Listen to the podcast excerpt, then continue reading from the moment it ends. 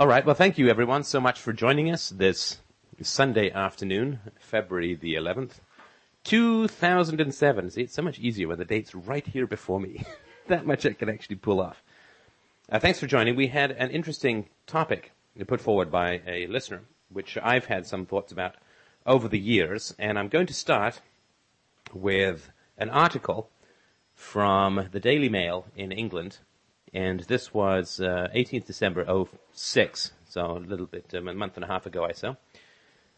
And this was a poll that was put before 1,500 children under 10, and this was the result of where their values sit.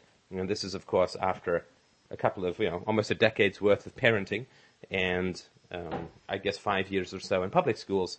These are the values that they have inculcated or has been inculcated in them.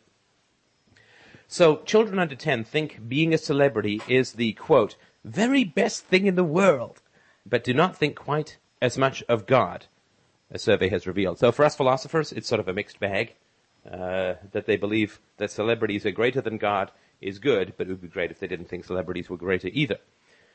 This poll of just under 1,500 youngsters ranked God as their 10th favorite thing in the world, with celebrity, good looks, and being rich at 1, 2, and 3, respectively.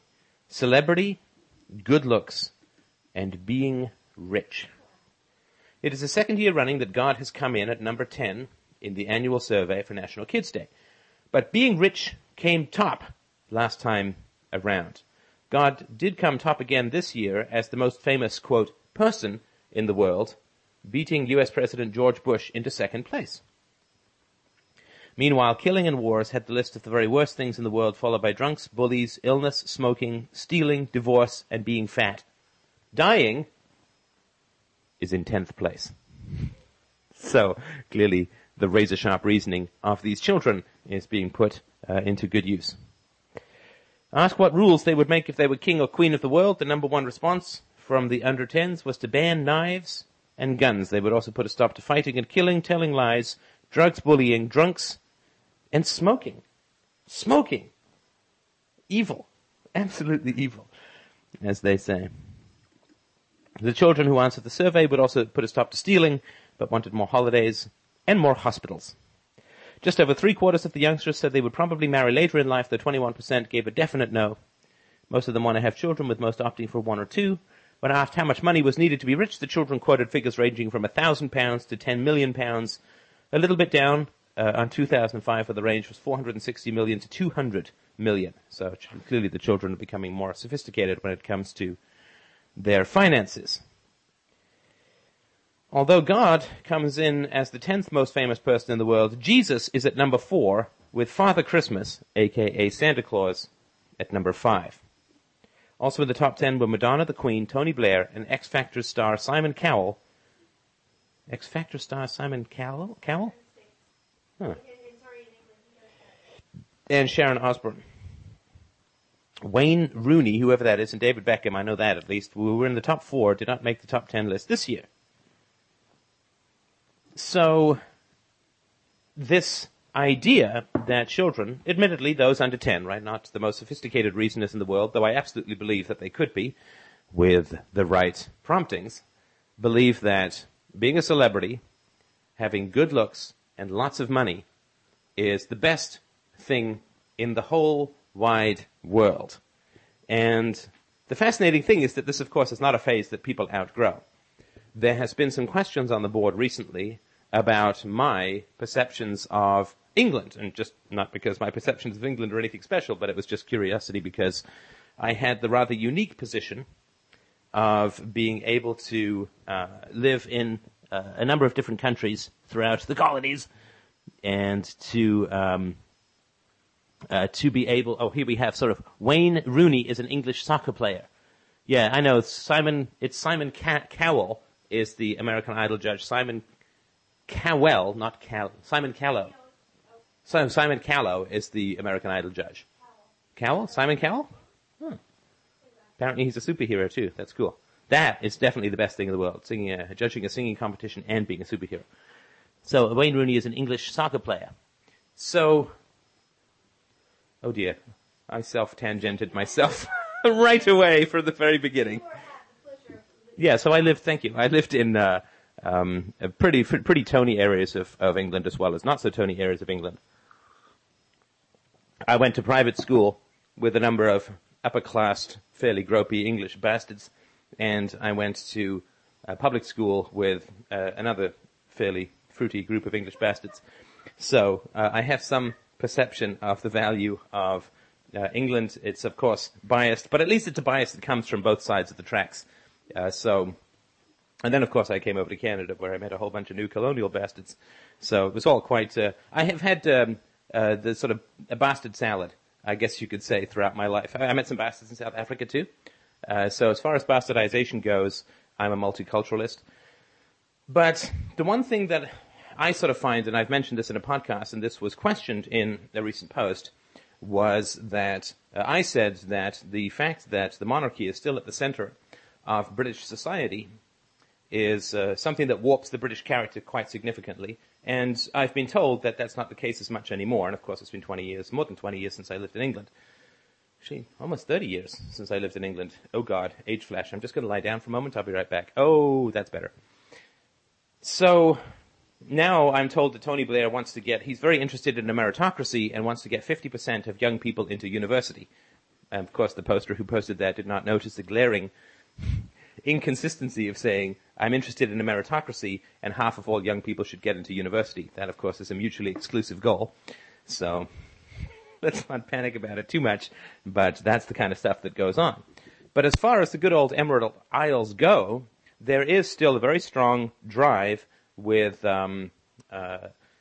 celebrity in the form of either a media celebrity, entertainment celebrity, or aristocracy, or political celebrity. I remember reading, I think it was the second Bridget Jones diary book that I was reading because I wanted to understand women. Sorry, what was that?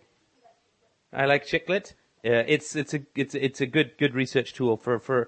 I have to write female characters. Stop staring at me, everybody. So I read chick lit. Fair enough. Let's just go with that and move on, shall we? I'm sure it's no shock to anyone. That's the funny thing is that I defend something that pretty much people have surmised already. I'm sure. So she talks about, with breathless anticipation, the idea that Sherry Blair, Tony Blair's wife, might show up at a party and how everybody was just yearning and agog with anticipation that Sherry Blair might show up at a party. And I just thought, how craven and how pathetic to worship some human being who has particularly political power. It is a fetish that people have. It was like falling in love with Tony Soprano, I guess. But looks and wealth and celebrity are considered to be the very best things in the world. And that really is a horrifying thing in many ways. And I don't mean to sound like a complete fuddy-duddy, though I'm sure I will. And I don't mean to sound like these things never cross my mind in any way, shape, or form. Of course, they are great in certain fantasies that everybody has. But so what? So is war. War is a fantasy that people have as being great. But that's not something that we necessarily continue to believe. And, of course, it is rather fascinating how these children are picking up, and children are incredible weather vanes of the essence of society, what children are picking up in their society, that the people who are celebrities get the attention, the people who are talented at singing or dancing or acting, or then the people who are pretty, they get all the attention. It's like high school just never ends, is it? And I think that's a very sad thing. Now, Plato said that the things that were required to be happy, or the things that every man desired, was health and beauty and youth. And, of course, that's not too far from celebrity either. But what the very sad thing is, of course, is that these children are not being taught, and, of course, there's no way, given the state of modern philosophy, that they could be taught. These children are not being taught to have any value relative to two things that I would say are pretty important. These children are not being taught to have any value, or rather to value anything, relative to either reality or their conscience. In a sense, they're not taught that they have souls. And I'm not a religious man, for those who are new to listening to this, but I still think that that's a very important thing to understand. Being a celebrity, being rich, being talented, being beautiful is not enough to make you happy.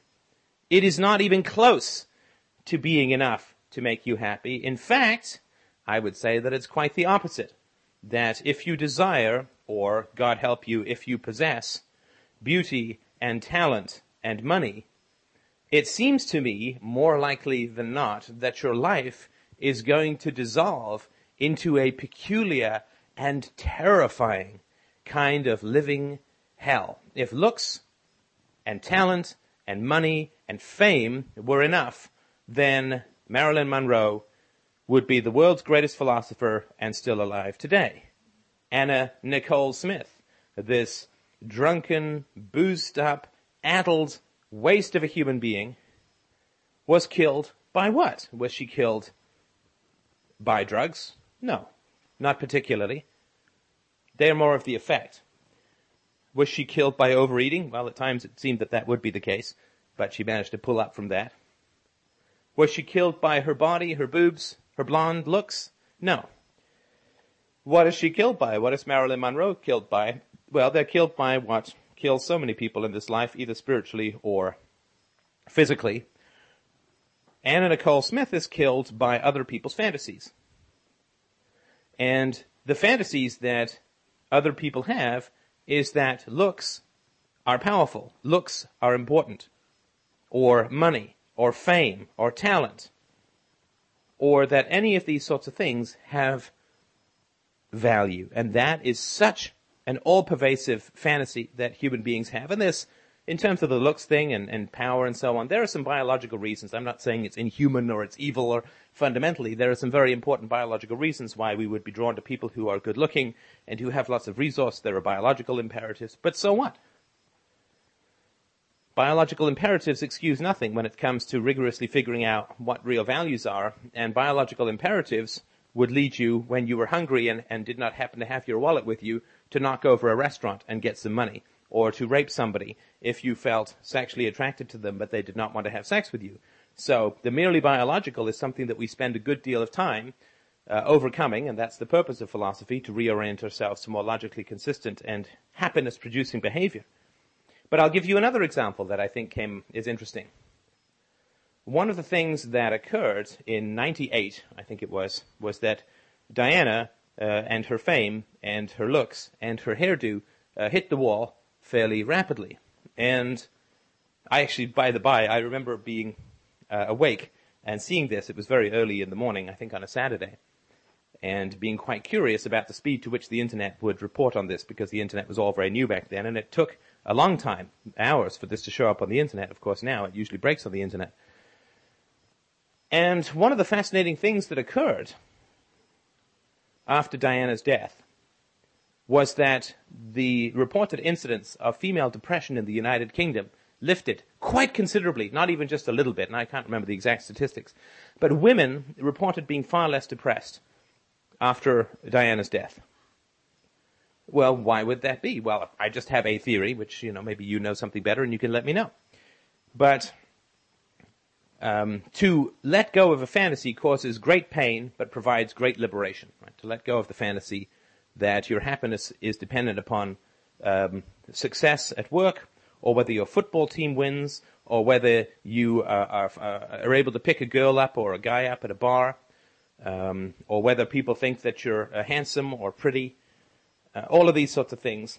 These are the fantasies, these are the distractions, the shiny baubles that we hold in front of ourselves as goals that we feel that we ought to pursue in order to achieve value. Right? Nobody would say, if asked, do you think that being good-looking gives you moral value? And everybody would say no. We all understand that. This isn't like learning Chinese or something, which takes years. This is the answer. The answer to this is on the tip of everyone's tongue. But we pursue it anyway. We pursue looking good, and we pursue career success, and we pursue money, and a lot of us pursue celebrity. And that is because we don't feel that we have value except in the eyes of others. All of the things that the children value, and as I'll get to with Lady Diana in a moment, all of the things that we're talking about here are things that have value not independent of themselves. If you are in a desert and very thirsty, a glass of water has value even if nobody tells you it does, or even if everybody says, ew, water, why would you drink that? It has value because you're thirsty. It has value relative to reality. Doing the right thing, the right moral thing, even though it can be hard and result in great disapproval for you, has value, and almost always has value, as moralists and philosophers have both demonstrated and talked about repeatedly throughout history. Doing the right thing from a moral standpoint, talking about the truth from a moral standpoint, they end up providing this is what ends up drawing the wrath of the majority, right? Of the majority who just gang up on every new thought that comes along. So human beings, sadly, are taught only to have value in the eyes of others, not relative to reality, and certainly not relative to their own conscience. We are turned into slaves of the smiles of others, and we fear disapproval greater almost than death. Now, with Lady Diana, there's a really fascinating thing, I think, that occurs. Girls, and Lord knows I have no way of explaining this. Women alone are hard enough to understand. Girls, who knows? But one thing that is true is that girls like the whole princess thing. Girls like the Barbie thing. Girls like the Prince thing. Girls like the Beauty and the Beast thing. There is, in fact, a Disney movie, I believe, that brings together all of the Disney princesses and is a massive bestseller.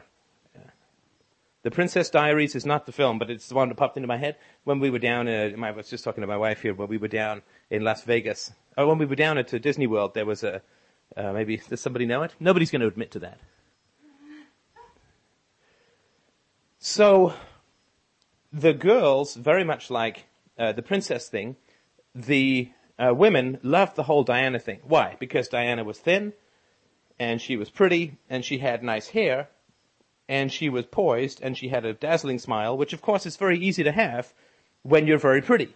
Right? It's very easy to have a dazzling smile when you're pretty, and everybody responds positively to a dazzling smile. And what's the name of that woman? She wrote She wrote Wake Up, I'm Fat. She was the big girl who used to be on The Practice. Do you know the name of that actress?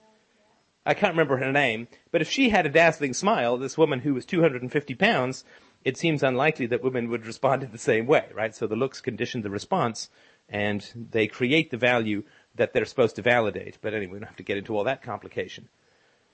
But Diana was, in the classic fairy tale story, was plucked from relative obscurity. She was from the line of Spencers, which is not unknown in the British aristocratic circles, but certainly not up at the level of the Prince of Wales and so on. So she was plucked from relative obscurity, and she was married by the prince, and she had a beautiful gown, and everybody was looking at her, and everybody wanted to be her, and the number of, and I've got to think it was mostly women who tuned into that wedding. When was it, 1982? 81, 82? See, I know chick lit, but I can't remember that. But the number of women who tuned into that was staggering. And she was considered to be a very famous and very envied and very powerful symbol for a lot of women. And some writer, some reporter in England, and I can't remember his name or I'd give him credit, said after she died that it was amazing how much public grief was being outpoured for a woman whose most notable achievements were shopping, screwing, and vomiting, because she was bulimic. So there is this fantasy that if the prince comes along and whisks you away to his castle and gives you pretty gowns and money and everybody wants to be you, that you swell your false self in a mad pufferfish manic kind of value through other people envying you, that this is going to make you happy, right? This is the fairy tale that they married and lived happily ever after. Well, the one thing that was amazing about the Diana story was that it was actually a completely postmodern fairy tale, insofar as we peeled back the lid of the fantasy of living happily ever after and had a look at what actually goes on. It's like that John F. Kennedy Jr. thing. He married this Carolyn Bessette, I think her name was, and my God, what a horrible relationship they had. You can see the pictures of his veins literally popping out of his neck as he screams full in her face in Central Park. They had a revolting and disgusting relationship. And it's no doubt that I have no doubt that during some heated argument, the man simply lost the will to live and plunged his plane into the sea. And who could blame him in some ways, right? So this is the kind of life that we see when we peel back the living happily ever after, or we go beyond the lights and the glamour and the makeup and the gowns and look into people's actual lives. Stockard Channing, we're just looking her up because Christina likes her on the West Wing. Actually, so do I. 8 marriages, 4 marriages, something like that, right? Just a nightmare existence. And Marlon Brando, it's a complete nightmare, right? His wealth, and he was very good looking and incredibly talented. His children, one of them becomes a murderer, the other one commits suicide. What a complete nightmare existence. Christian Brando, I think his kid was.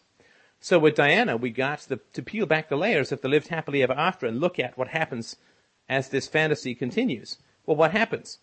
Well, she becomes completely self-obsessed. It's what Sharon Stone says, I think, quite wisely about, and it's not that I associate a lot of wisdom with Sharon Stone, but this particular comment I thought was interesting that Sharon Stone says, "Celebrity or fame, you think it's feeding you, but it's eating you. You think it's feeding you, but it's eating you." And I think that's just a wonderful, wonderful phrase. And you do. You think that it's going to fill you up, but it, in fact, eats you. So with Diana, we see what happens afterwards. Well, she has a loveless relationship with Charles, the tampon fetishist. She is miserable. She throws herself down a flight of stairs. She becomes obsessed with her weight. She's bulimic. She gets divorced. She's completely miserable. She takes antidepressants. She becomes obsessed with a doctor, stalks him, ends up being passed around, from man to man to some degree, ends up with this Dodi Fayed fella who I know nothing really about except that he comes from a wealthy family and was one of the producers on Chariots of Fire. So that's my level of valuable knowledge in that area. And this is a loveless existence. She has obviously immense psychological problems. And what happens then? Well, she basically gets creamed while trying to flee the press who have been stalking her sort of her whole adult life. Now, would she have been better off had she been born ugly? Well, sure. Well, sure. Look at Anna Nicole Smith. The girl was a stripper. She got married at 16, had a baby. She marries this guy. You read this, right? I just, interestingly, I had about half an hour between clients on Friday afternoon. I was eating lunch and I turned the TV on, and we have a station up here that just shows celebrity gossip. And yes, I'm guilty of loving celebrity gossip. And there was an E! True Hollywood Story on Anna Nicole Smith. And I, at that point, I didn't know that she had passed away. And apparently she was, I can't recall, but she was 19 years old when she got married. When she was dancing on, I can't remember when she got married, but she was 19 years old, and she was a stripper when she met her soon-to-be billionaire husband. He met her at the strip club, and she had a child with her first husband. Obviously, that didn't go very far or last very long, and the rest is just horrible. So she had a horrible existence. A complete train wreck of a human being, complete train wreck of a personality. And this is somebody who gets what they want as far as celebrity goes, right? This is somebody who, based on looks and who based on boobs and based on money, she gets her own reality TV show. She shows up and does cameos in movies. She is well known. She becomes a spokesperson for a dieting company after she lost like 480 pounds or something. I think that was just off one boob though, which it gave her a sort of listing appearance, like a ship that's taking water. So this is somebody who gets what they want. Now, I've seen people, I'm not sort of going to get into any details, but I've seen people, particularly a woman that I'm thinking of, who was very attractive, who actually won a beauty pageant, and has wasted her entire adult life trying to break into the celebrity game. It's the Seinfeld thing, the model, actress, newscaster, whatever, right? They're just, well, I'm pretty, I better make something. I better, as I put it in a novel once, I have beauty, I must put it to work for myself like a glistening slave. And so you become addicted to having an effect on people. You become addicted to finding value through the acceptance and the evaluation of other people. And those of us who are not blessed with godlike looks, we of course look at those who are more handsome, and we say, "Gee, that must be great." Everybody smiles back, and You can go and chat up women and they'll all positively respond to you and so on and so on and so on. But of course it doesn't make any difference and it doesn't really help, because let's just say that you are a very handsome man and so you decide to become a model or whatever. Well, all that happens is that the standards of your attractiveness then go up, right? So whereas you and I can have a pimple and who cares, a model simply cannot, right? So the more attractive you are, the higher the standards become that you need to overcome. So it's not like you ever get to feel pretty enough or good enough or any of those sorts of things. There is no external solution to the problem of insecurity. The only way to solve the problem of insecurity or unhappiness is through right actions in a rational context of philosophy. So I would submit, just before we turn it over to questions as a whole, I would submit that women addicted to this fantasy of salvation and of a prince and of living happily ever after, which makes them, frankly, impossible to live with as partners, and I can say this with some experience, that the addiction to perfection makes your life hell, right? To look for heaven is to live in hell. So women have this fantasy that there's this magical prince, and men have their own fantasies, which we don't have to get into right now, but usually involve the Barbie twins and a Roto-Rooter man. Maybe that's just me. But women have this addiction to this salvation fantasy, which means that when a man scratches himself or farts, it shatters this Disney World image. Not that I ever do, but I've read about it. And, wait, just going for a dig here. Oh, that's good stuff. Honey, look away. Look outside. There's a bunny. So of course, what happens is everything then becomes a disappointment. Right? I mean, everything then becomes a disappointment when you have this magical fantasy ideal of perfection. And so when Diana dies a gruesome, brutal, bloody, lonely death, what happens is the fairy tale that women fell in love with, which turned into a modern horror for Diana, they weep for the loss of Diana. Of course, they don't know Diana. They don't care about her. They've never met her. They don't know what she's like. She's just a pretty face in a magazine.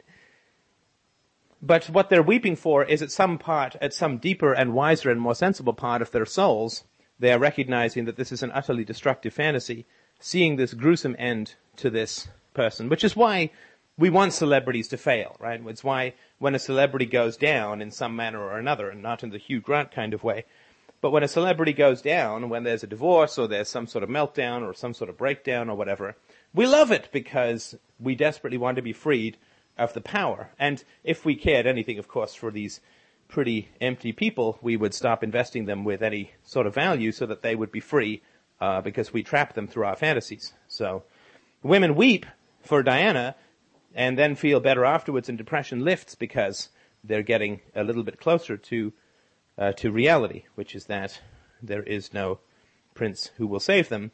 And, of course, fundamentally, what is glossed over in the whole idea of a prince is that the foundation of almost every great fortune prior to capitalism, in fact, the foundation of every great fortune prior to the rise of capitalism, was a bloody, gang, destructive, evil warfare. And so when the woman wants the prince to come and save her, what she's saying is, I want a mafia hitman to come and take me away and make my life a wonderful and beautiful thing, and I want the most violent man in the tribe to be the most tender, loving, and best father to my children. Well, what a complete and total and utter fantasy. And how destructive is that? I remember reading once an article where I think it was Matt Groening, the guy who started The Simpsons, who was saying that an essential question for women is, would you rather make love to the beast in Beauty and the Beast or into the slightly faggy prince that the beast turns into at the end? And that's, I think, a pretty essential question. But I'd sort of like to say that there's another alternative, which is to find a good and rational man who is going to be virtuous and who is not going to arise from the blood-soaked Macbeth-style killing fields to take you away in a little carriage with flowers and prancing white horses, and that the violent addiction, or the addiction to violence that is represented by the prince fantasy, by the salvation fantasy, that somebody's going to take you away who has all this wealth and political power and so on, which is basically loving a criminal. That's where these fairy tales come from. That any kind of release from that sick fantasy is a huge value for women, and it's something that we don't really recognize enough. And I would suggest that that's what happens with something like Diana and these sorts of things, that there is death in this kind of addiction to fantasies, and there is death in our addiction to celebrity, and there is death in celebrity's addiction to our envy and desire. So, and I say this having read my share of celebrity magazines in my life, and not just when I'm stuck in doctor's offices as well. So I say this with full recognition that it can be a seductive thing, but I think that our addiction to celebrity is a way of having or trying to have values without trying to have virtue. And this really is the basis of what an enormous, if not the vast majority, if not almost exclusively the total energy of society is devoted to, is the attempt to have value without having virtue. Ooh, I'll have value if I'm pretty enough. Ooh, I'll have value if I lose some weight. Ooh, I'll have value if I make more money. Ooh, I'll have value if my children obey me. Ooh, I'll have value if I complete this degree. And this goes on and on and on until mortality kicks us in the face and throws us in the ground. That we all strive to find some way to create value without having to have virtue. We are absolutely addicted in its most fundamental sense to the fantasy of trying to have value without being good. And until human beings recognize that there is no happiness without virtue, that there is no value without virtue, and not perfect virtue, but the goal, right? There's no perfect health, there's no perfect virtue. But until we give up this idea that there's any way to find any sort of value, peace of mind, happiness, contentment, serenity, love, or any of these wonderful goodies that make life really worthwhile without having virtue, until we can give up on that fantasy, we will continue to be tortured upon this empty, gassy, horrible, bloody cloud castle of fantasy. And it's just something that we just have to keep combing over in our minds and keep understanding in our hearts, to keep reflecting on this, that there is no solution to the problem of happiness without virtue. And we can twist, and we can turn, and we can dodge, and we can borrow, and we can take drugs, and we can go dancing, and we can try and pick up a girl, or try and get picked up, and we can try and get a promotion, and we can try and lose weight, and we can twist and turn all we want. And it won't make a damn bit of difference, because there is no such thing as value without virtue. So that's my rant on celebrity. I hope that that makes some sense to you. And this is, of course, why I keep turning away all of these offers for massive radio shows. No, I'm kidding. I'll take that in a moment. So, all right. If we have any questions, feel free to jump in, to chime in. If you have any questions, you can click on Request Microphone. Is that what it says? Do you? Oh, it's in the background there. Ask to Talk. Ask to Talk. Ask to Talk, still haven't been able to find a way to make that beg, or even more pleasantly, Pay to Talk. We're still working on that, but let's have a look at that. So if anybody has any questions about this or any other topics, I would be more than happy to entertain them. I don't have a huge list of other topics to go on, so feel free to... Oh, Dawkins? They are talking about Dickie D, Richard Dawkins. Very interesting fellow. Yeah. If their desire is stronger to escape the fantasy than to worship it, whence all the worship?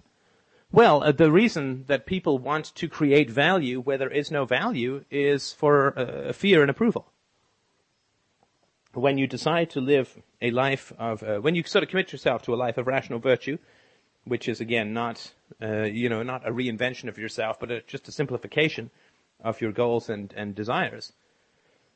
The reason that people want to create value where there is no value is because they don't want to confront their families. Right? Why do our families have value? Oh, but she's your mother. She's your father. That's your brother. My brother has been calling all week and emailing me because he's doing the Landmark Forum, and so he is being challenged on his relationships. And when they find out that his brother has barely talked to him for 5 or 7 years or something like that, then, of course, he's being pushed in that direction to reconcile with me. And so don't you just imagine how touching that is for me, that he's being told to fix things up or he's going to face the disapproval of the Landmark leaders And so now he's calling and stalking me, and gee, isn't that a wonderful thing? And the thing, of course, that my brother doesn't understand, which I can understand because it's not being told to him by anyone, and he's probably not quite ready to go through these podcasts, is that he thinks that he has value to me because he's my brother. But being my brother creates or confers no more value to me than being short or tall or bald or hairy or blue-eyed. And so this desire to create value where there is no value is what gives us patriotism and racism and religion and obedience to parents and obedience and slavish enslavement to extended family and all these. I mean, where you don't have value in your family, you just make it up. It's so much easier to make up value and worship that than it is to actually try and live a life of integrity. It's just so much easier. Because we all have this great hunger for value. We all have this great hunger for the truth and for virtue. It is what drives every human being. This is why this worship exists. If we were indifferent to value, there would be no such thing as celebrity worship. There'd be no such thing as religion. There'd be no such thing as countries. There'd be no such thing as sports teams. At least not of the worship David Beckham style sports teams. If we were truly indifferent to value and virtue, or what we call virtue, none of these things would have any power over us. But human beings fundamentally are driven by and run by the desire to think of themselves as good. And what is easier? Is it easier to actually be good and face the rejection and criticism of very many people around you, to live a life of integrity, to refuse to be treated badly, to treat others well, to accept nothing less from them? Is it easier to do that and face being outcast, or is it easier to just pretend that people have value to you because they had sex before you were born? So value has an objective reality. No, value doesn't have an objective reality at all. But there are objective consequences to the pursuit or non-pursuit of value. So to give a very simple example, does my desire for water, if I am thirsty, have objective value? No. There are biochemical processes occurring within my body that make me yearn for water, or most days on my morning drive, scotch. But my desire doesn't have objective value in the world. You could say that it has objective reality insofar as there are chemicals that are released that make me yearn and so on. But my desire for water doesn't have objective value in the world. But if I am dying of thirst and I don't drink any water, then I will objectively be dead, right? So there are objective consequences to choices, but the choices themselves don't have existence in the real world, right? If I choose to eat well or I choose to eat badly, there will be specific consequences to my health, but my choices don't exist in the real world. You can choose anything you want, but when you choose the behavior, you choose the consequences, right? So I would say that, and we all want peace of mind and we all want happiness, and we are so constituted as a species that we can only achieve these things by being virtuous and having integrity with regards to reality and to our own consciences. Choice and value are synonymous. No, I would not say that. I would not say that at all. I would say that if you want to drive to Sarasota, Florida, then your choice to take the right road is certainly conditioned by that destination goal, right? You're not going to get to Toronto and head north. So choice and value are not synonymous. In fact, you can only have value where you have choice, right? Which is the whole free will versus compatibilism versus determinism argument, that there's no such thing as value if there's no such thing as choice. But because I do believe that we have choices, but our immediate biological choices or preferences are not always the right and wisest thing to do, that we need a science of values that will help guide us to make those choices, in the same way that it's very hard to drive across the country and get to the right place if you don't have either a map or a marker. So you need philosophy as you need a map and markers and speedometers and so on in order to be able to plan your journey. The first round, of course, of values is deciding to get rid of what I call the negative economics in your life. So the first thing that you do when you wish to pursue a life of philosophy is you decide to stop doing the things that are bad. Right, so you stop hanging out with the people who are destructive, whether they're friends or family or work or co-workers, bosses, whoever. people who are destructive and unhealthy, you try to talk to them, you try to open yourself to them and say, look, when you do X, Y, and Z, I feel bad. I'd really prefer you didn't do it. Can we talk about it? And so on. So you work for quite a while to eliminate the negative, right? Just as if you're very unhealthy and you want to run a marathon, you don't sit there and say, great, tomorrow I'm going to run the marathon, right? No, the first thing you do is you start to eliminate the negative things from your lifestyle, right? So you start to eliminate the cookies, the chocolate, the chips, the candy, the whatever is causing you to, and then you start, baby steps, doing the right things and so on. But your goal has got to be to be healthy, and you have some measure for that, which may be running a marathon or whatever. But the first thing that you do is just to start to eliminate the bad things, because you don't want to shock your system, and our conscience can work that way as well. So biological drives are not good enough to guide our choices. Good heavens, no. Oh, my heavens, no. Biological drives are certainly not good enough to, just what do you feel like eating when you're hungry, right?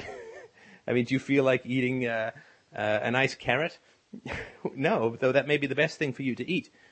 Our biological drives, as we all well know, for those of us who studied any nutrition, our biological drives were developed during a time when conditions were very different, right? So when sugar and fat were very rare, but we needed them, of course, as every human being does. We need them for energy and for the cushioning of our internal organs and so on.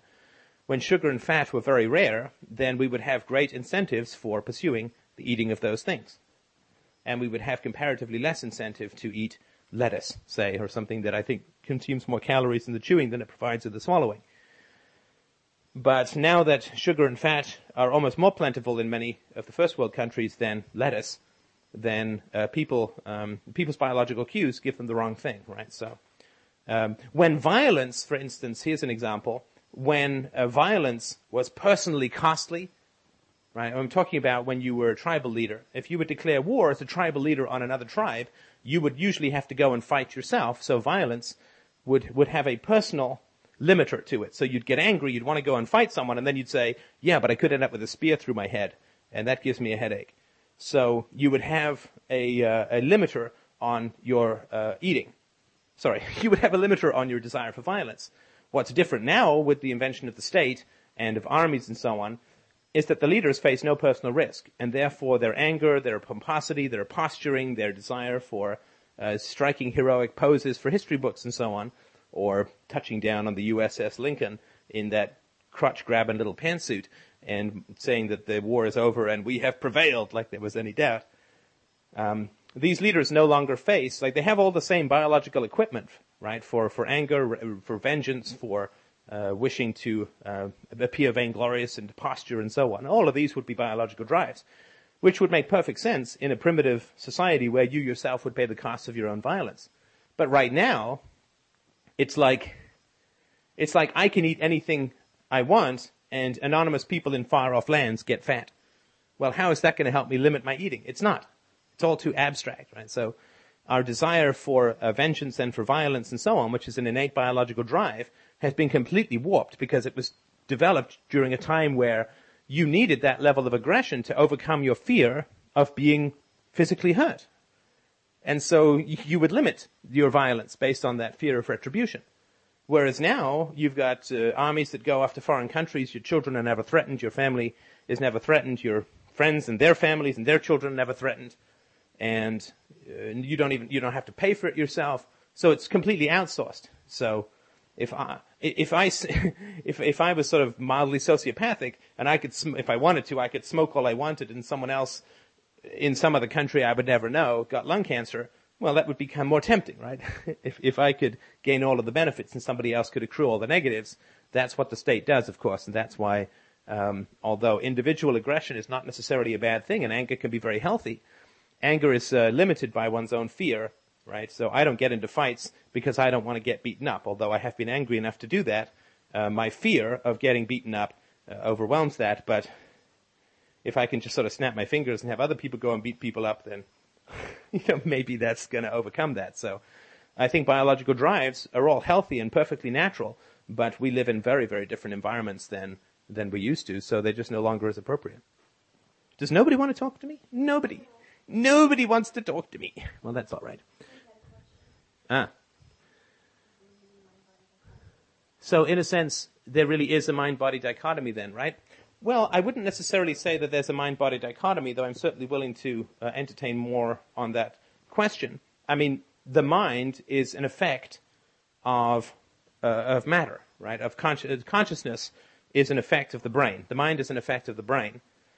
But I don't necessarily mean that doesn't mean to me that the brain is one thing and the mind is something else. To me, gravity is an effect of matter, right? And you need mass to have gravity. So gravity is an effect of matter.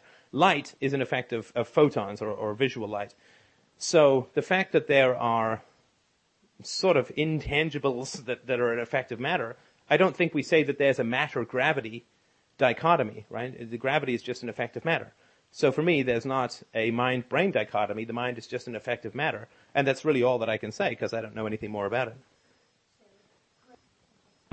Hey, can you hear me? Oh, we sure can. Oh, okay.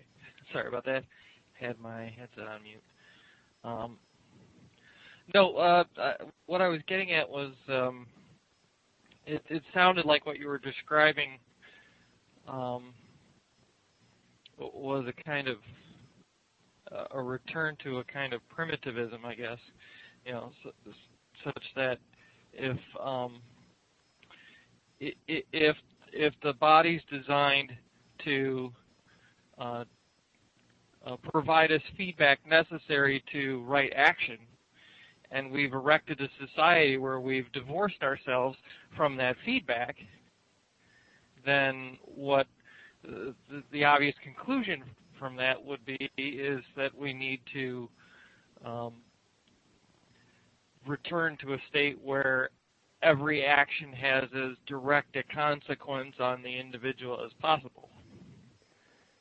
Yeah, I mean, I'm not sure that. Yeah, I mean, I think that that's probably. I don't think that there really was since the development of sort of society. I don't think that's really been the case because we've had the aristocracy, the priestly class, and so on. But sure, I mean, that's what anarcho-capitalism is all about, right? That your choices accrue to you. And of course, if you can convince people to give you charity because of we've made bad choices, that's great.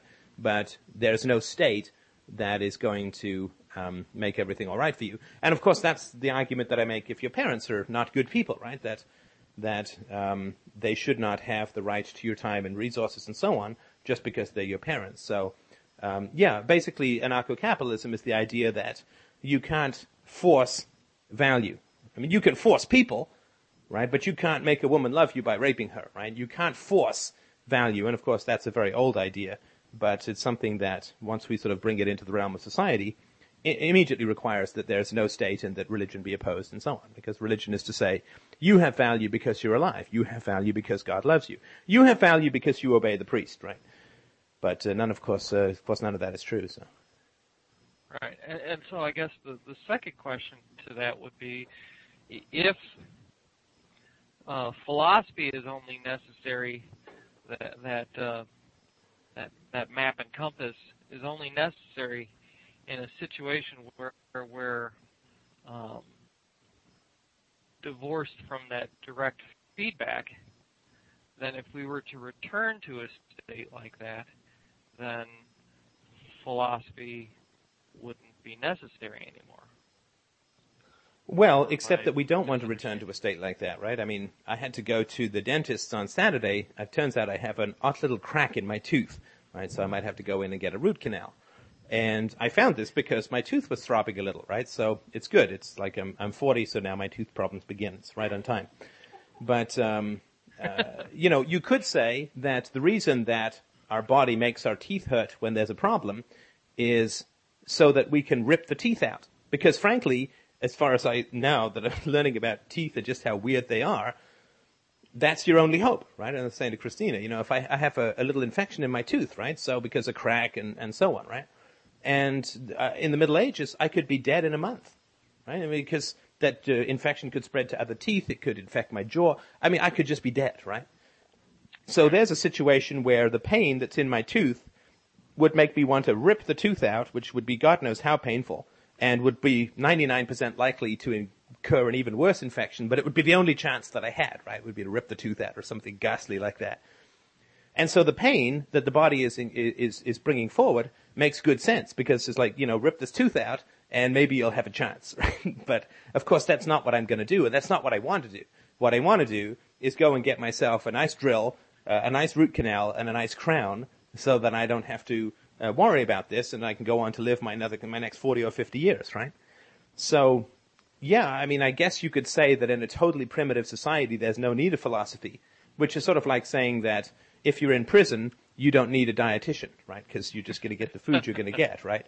But I don't think that's a state that we really want to return to, because it's much more valuable to have freedom. Or primitivism is just non-freedom, right? The reason that you need philosophy is really because you have choices.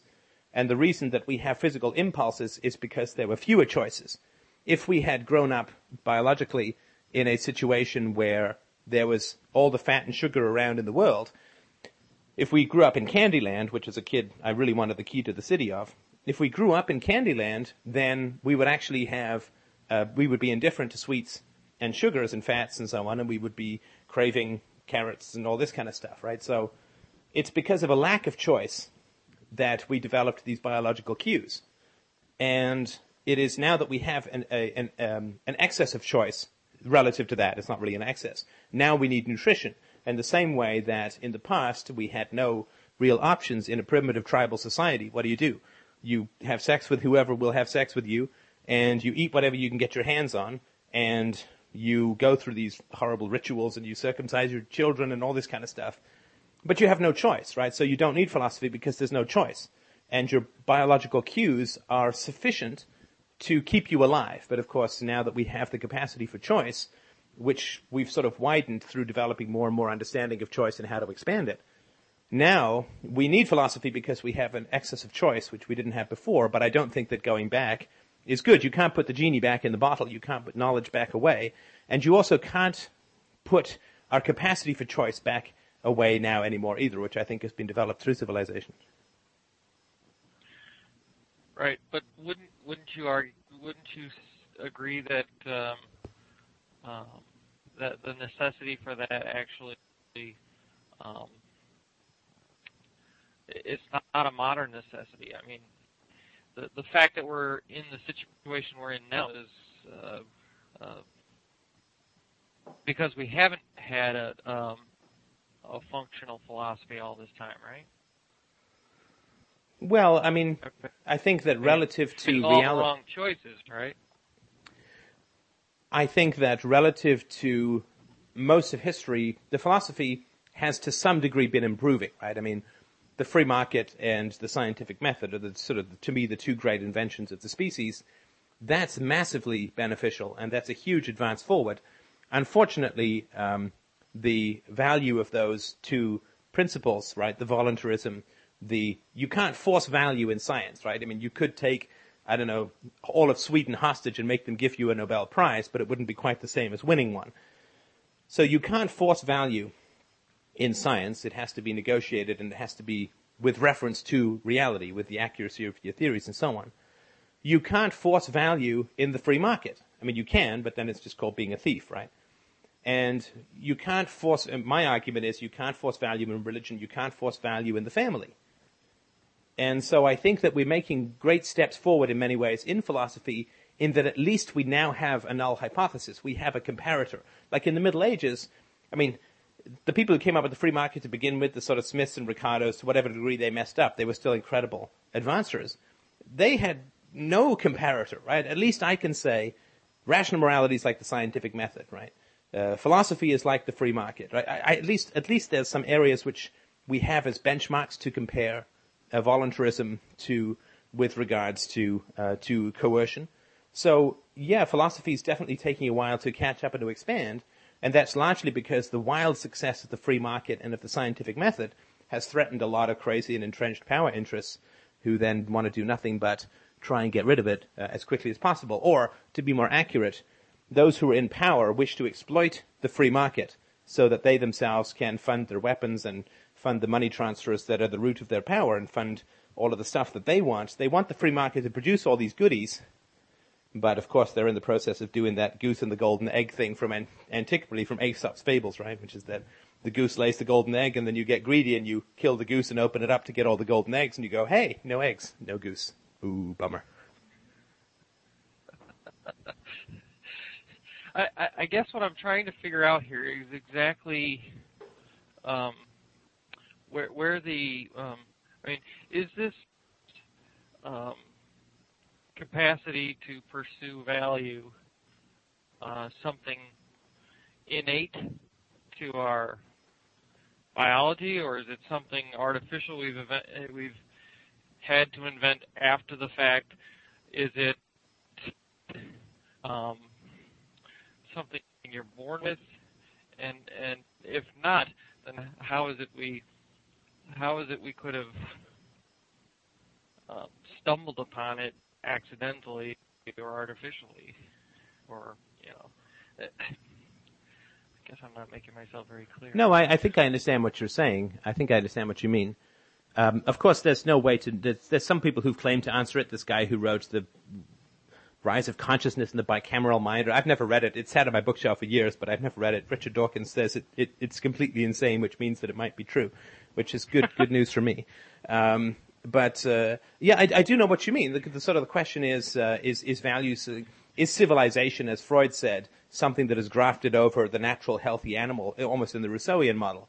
Is civilization inhibiting us, and is it artificial, and is it causing neuroses? Desmond Morris, the guy who wrote The Naked Ape, had the same thesis in a book called The Human Zoo, where he said that animals exhibit extraordinarily deviant and perverse behavior when they're in zoos, in the same way that human beings do in cities, and this and that and the other. And for me, the only thing that I can really say is that human beings absolutely run on ethics. And the only reason that I know that, it's not something that I sort of made up on my own, I'm trying to be empirical, is that every argument that people make as to why other people should do stuff is because it's ethical, right? So every argument that everybody makes is for values. Now, the value may be as simple as self-interest, right? So if you say to kids, you should be good, otherwise Santa won't bring you any presents, you're still appealing to their values. It's just kind of like a base kind of, you want stuff, and so obey me, right? In the Christian model, you want to get into heaven, so give me money. So there's that sort of level. But then there's another level, which is people say, well, the free market society, an anarcho-capitalist society, would result in polarization of rich and poor, the poor starving on the streets and the sick people with no medicine. And you don't want that, do you? Or people who say, well, taxes are the price that we pay for a civilized society. That's a famous quote. And so they're basically saying, you don't want these bad things to happen because only bad people would want those things. And you don't want to be a bad person, right? You don't want to be selfish and keep all your money for yourself and not give it over in legitimate taxation to help others. Right, so that is very much the foundation, I think, of the arguments that people make is based on values, right? And the government doesn't say, pay your taxes or we'll shoot you, right? What the government does is it puts this commercials on television with this treacly piano music and smiling children and, the before and after pictures of an empty lot with burning, vaguely anarchic and capitalistic oil drums and cars and drug dealers, and then you pay taxes smilingly and happily, and then it's transformed into a beautiful playground. And this is the kind of nonsense that goes on. This is the kind of propaganda that goes on because human beings want to be good. And it's our desire to be good that gets us into so much trouble, because so often we define the good by approval, and we define the good as in accordance with standards that other people set. In other words, we don't strive to be good, we strive to be approved of, which is the whole back to celebrity. But it basically is the desire for virtue, and that other people define that virtue, and then we just get programmed to do that. I was thinking this week, and I'll stop now after this, but I was just thinking this week how fascinating it must be to be in power. To be in power is just an amazing thing, because you keep turning around and more money is pouring in through your tax collection. And you pass laws, and people they grumble a bit, but they'll just obey. You declare war, and there's people willing to go, and there's people willing to write that you're a great guy, and there's people that are willing to write that you're a bad guy, and so on. But it really is amazing. Or think about it in terms of a priest, even more insane, right? So you take all these kids off to Jesus camp, and you know that none of them are going to punch you, right? You know that none of them they're just going to smile, and they're going to nod, and they're going to do their best, and they're going to strive to please you, and it really is a very wild thing to imagine that you just say stuff and people do it. I mean, what a bizarre, bizarre phenomenon. And that has to do with the fact that we're just so desperate to be good, and our fatal weakness is that we let other people define what that is. Is that a confusion, though? I mean, are we really desperate to be good, or are we just desperate to reproduce the approval that we got from our parents as kids? Well, but our parents didn't say obey me because I'll hit you. I mean, in some circumstances they did, but for the most part they would say that you are deviating from the good, so I'm going to hit you. Right? That was really what, or I'm going to terrorize you in some manner because you've become such a bad kid. You've deviated so much from what is good that I'm going to beat you or hit you or send you to bed without dinner, or I'm not going to play with you for a week or whatever. It's because you've been bad, not because you've just disobeyed me and you just obey my whim and so on. Or even if that is the case, that they just say obey my whim, then they bring up the Old Testament biblical backup for that, right? So then they say, obey my whim because it is God tells you and it's moral. Nobody ever says, obey me or I'll punch you. They always say, obey me because it's bad not to. And they're usually not saying obey me, but obey the good of which I am but a representative. So our desire for approval from our parents really is a need for empirical validation of our pursuit of the good. Sorry, could you just say that once more? So we think that our parents are telling us what the good is. And so by pursuing their approval, we think we're pursuing the good. Well, sure. I mean, no human being ever wants, ever really feels good or happy about saying, I obey because I'll get beaten up if I don't. We all seethe with resentment, and that's pretty unstable for those in power, right? The most amazing trick, the most amazing and the true genius moralist in history was the guy who figured out that you can, if you can get people to believe in the good, then they will do anything you tell them. And you don't have to force them. Now, you keep the force, you keep the gun under the table, but if you smile and tell them that it's good, and you tell them particularly as their children, that is what allowed for the foundation of nation states, right? That is what allowed for tribes to go beyond the physical strength of a particular leader into people who will self-subjugate because of their desire to pursue what is virtuous, and also that children will accept what is virtuous as is told to them when they are children, and that it's very hard to break out of that.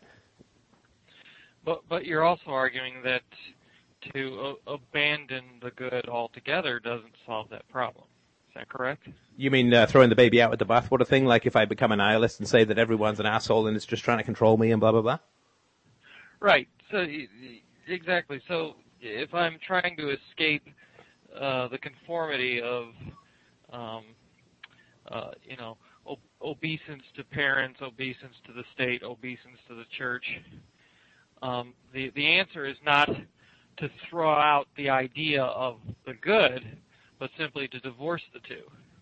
Well, sure. I mean, you don't say, people have been feeding me bad food all my life, so I'm going to stop eating. You say, I got to figure out what's good food to eat, right? Because otherwise you just, psychologically, you'd starve to death, right? You become a nihilist. So in your mind, what to you is the highest value, the greatest good? I don't mean to dodge the question. There's so many ways that question could be interpreted. If you could just give me a little bit more, right? The greatest good in terms of nutrition, health, morality. What is it that you mean? Okay, so it depends on the subject matter. Well, sure. I mean, a good airplane is different from a good submarine sandwich, right? Okay, so let's say we narrow it down to just. Okay. So if we narrow it down to just morality, then the highest good for you would be the universal morality that you've defined for yourself, or rather that you're trying to define for everybody. Well, I would say that there's good theory. I mean, there's two things, right? There's good theory and there's good practice, right? And I would differentiate these two. Not to overcomplicate things, but just, again, to rely on our old friend, the scientific method. A good scientific theory is one that accurately predicts or describes the behavior of matter or energy, right? I mean, if we can sort of agree on that good is defined as consistent with reality, right? Okay. I'm not sure you sound convinced. Actually, I'm quite sure you don't sound convinced. You're like, okay, I'll give you that one, but I'm going to circle around behind you and stab you in the knee. Well, I mean, consistent with reality. Well, if I say a rubber ball bounces, right, that's my theory. If I say a rubber ball bounces, then a theory is good if the rubber ball bounces, and it's bad if the rubber ball doesn't bounce. But we always seem to return to these physics metaphors. We never seem to actually describe or define or quantify that in moral terms. We're always trying to describe it relative to what it seems like in physics.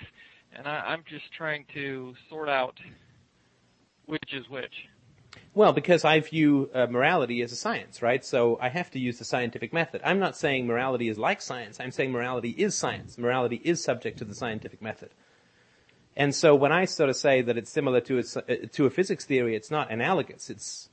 It's not metaphorical, right? It's directly analogous. So a good theory, and not a theory of goodness, but a good theory is one. A theory, of course, means that there's some knowledge which we don't have that we can apply in a more universal way. And that's why you have a theory. And so if somebody says to me, how long is it going to take for you to shovel the snow off your driveway? I'm going to say 10 minutes, right? Now, if it takes me 4 days, that was not a good estimate, right? If I turn out, and if I go out front the front door and it's summer, then it's also not a good estimate, at least until global warming dumps snow on my driveway in the summer.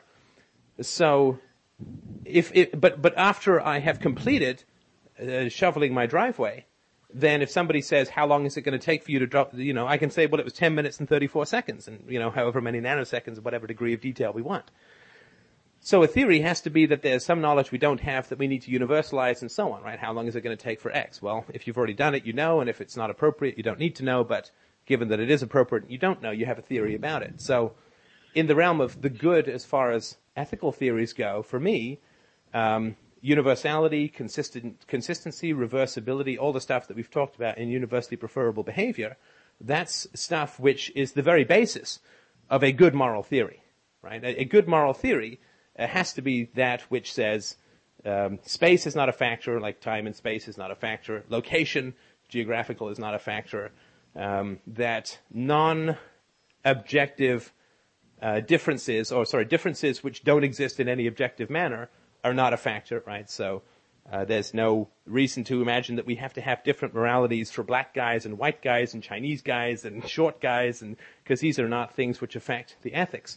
There are some reasons to believe that we would have different ethics for children and for retarded people because there are objective differences. So a good theory simply, first and foremost, just has to be logically consistent and universal and reversible in the same way that any theory that has any validity in math or in science or anything, that any theory would have to have that. That is a good theory. Now, a good theory in practice, and we assume that the theory has to be consistent to begin with logically, but a good theory in practice is one that produces predicted and intended behavior, not perfectly because there's human choice and so on, but a good theory in practice is that which then produces the predicted behavior, right? So if we say, well, it's pretty much for sure that economic growth is going to be pretty good if there's no government interference in the economy, and then if we create Encapistan and then the economy tanks, that's, the theory has problems, let's say.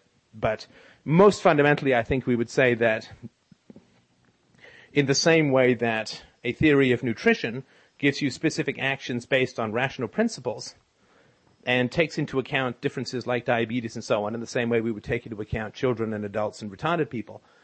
And then the purpose is to produce a feeling of well-being and energy and decent health. The same thing is true of a moral theory, that you have your theory, you have your practice, and the intended result is mental health, right? The intended result is a feeling of peace and well-being and happiness and, to whatever degree it's appropriate, benevolence and the capacity for love and, all of the things that I think we would accept as a value. A moral theory is fundamentally, I think, and elementally tested in its outcome in subjective emotional experience. Are you happy when you pursue this? And not in the short run, right? Changing your diet if you're overweight is hell in the short run, but in the long run, you assume that it's going to make you better off. That's why you do it. And so for me, the great challenge and the great test of a moral theory is in its execution, that you end up happier as a result of following that moral theory, right? In the same way that you hope you end up healthier when, following a nutritionist theory as to how you should eat. So then for you, the pursuit of happiness is the highest, the greatest good, the highest value. No, I would say that happiness is the ultimate pursuit. No, not the pursuit of happiness, right? It's not the pursuit of health that is the doctor's highest goal. It is health. It's not the pursuit of happiness that is a philosopher's highest goal. Happiness, and this is pure Aristotle, right? So I don't claim any originality with this. If you want to take it up with the Greek guy, go for it. But I mean, Aristotle's the guy who says, and I think he's quite right. He says that we do things to be happy. We don't have happiness in order to achieve something else, right? Happiness is the one thing that we take in and of itself, and we don't have in order for something else, right? So back to celebrity, right? I want to be famous, so I'll be happy. I want to be rich, so I'll be happy. I want to be good looking, so I'll be happy. If only I have a boob job, or at least get my right boob done as well, I'll be happy. But we don't say, if only I were happy, I could get a boob job, right? I mean, we do all of that stuff to achieve happiness. So for me, the end goal is happiness, right? Just in the same way that in science the end goal is efficacy, or accuracy, and in nutrition and in health sciences it's health. That's the thing which we achieve, right? In order, not for the sake of something else, but for its own sake. That's what we want it for. Right, but you can't really pursue it according to Aristotle. You can't really pursue it directly either. Well, I can't recall that aspect of Aristotelian philosophy, but I think he would say that a life lived in the pursuit of excellence in terms of virtue is that which is most likely to make you happy. He wouldn't guarantee it, and no philosopher can guarantee you happiness, because you could get struck down by cancer, which is not a philosophical issue except tertiarily in that. What is it I read the other day? If you regularly laugh, or if you regularly are a happy person, you will have 1/20th the number of visits to doctors on any average sort of middle-aged period and so on, right? So there are some health effects of happiness, but there is stuff that's beyond your... people who are playful. Sorry, that was it. People who are playful have 1/20th the number of visits to the doctors. Now, I don't know if they if they're healthy, so they're playful. And so I don't know what the cause and effect is, but Aristotle, I think, would say that there are steps that you could take to achieve happiness, and his goal was that the pursuit of excellence in terms of virtue would be the way that you would try to achieve happiness. So that would be your greatest chance of achieving happiness. And contracting something like cancer doesn't preclude happiness either.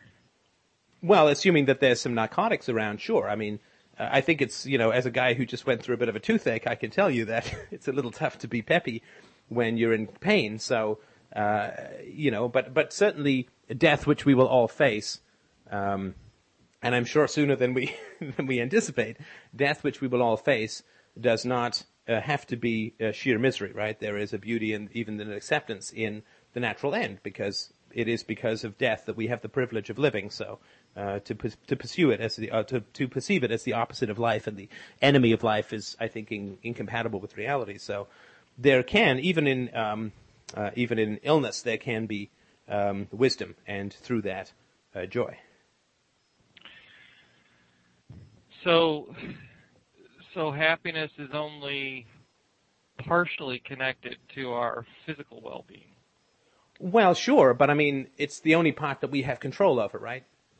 I mean, the choices that we make in life, we have some control over, right? Whether we have an aneurysm that was based on some weakened blood vessel that we had when we were born that nobody could ever find, we don't have control over that, but we do have control over the choices that we make, and the degree to which happiness is dependent upon those choices, which I would say is a very high degree. That much we can affect in terms of happiness. But no, we can't, if I suddenly get, necritis of the leg or some horrible flesh-eating disease, and I have to get my legs amputated, will I be miserable? No, of course I won't be miserable. I'll certainly be unhappy for a while.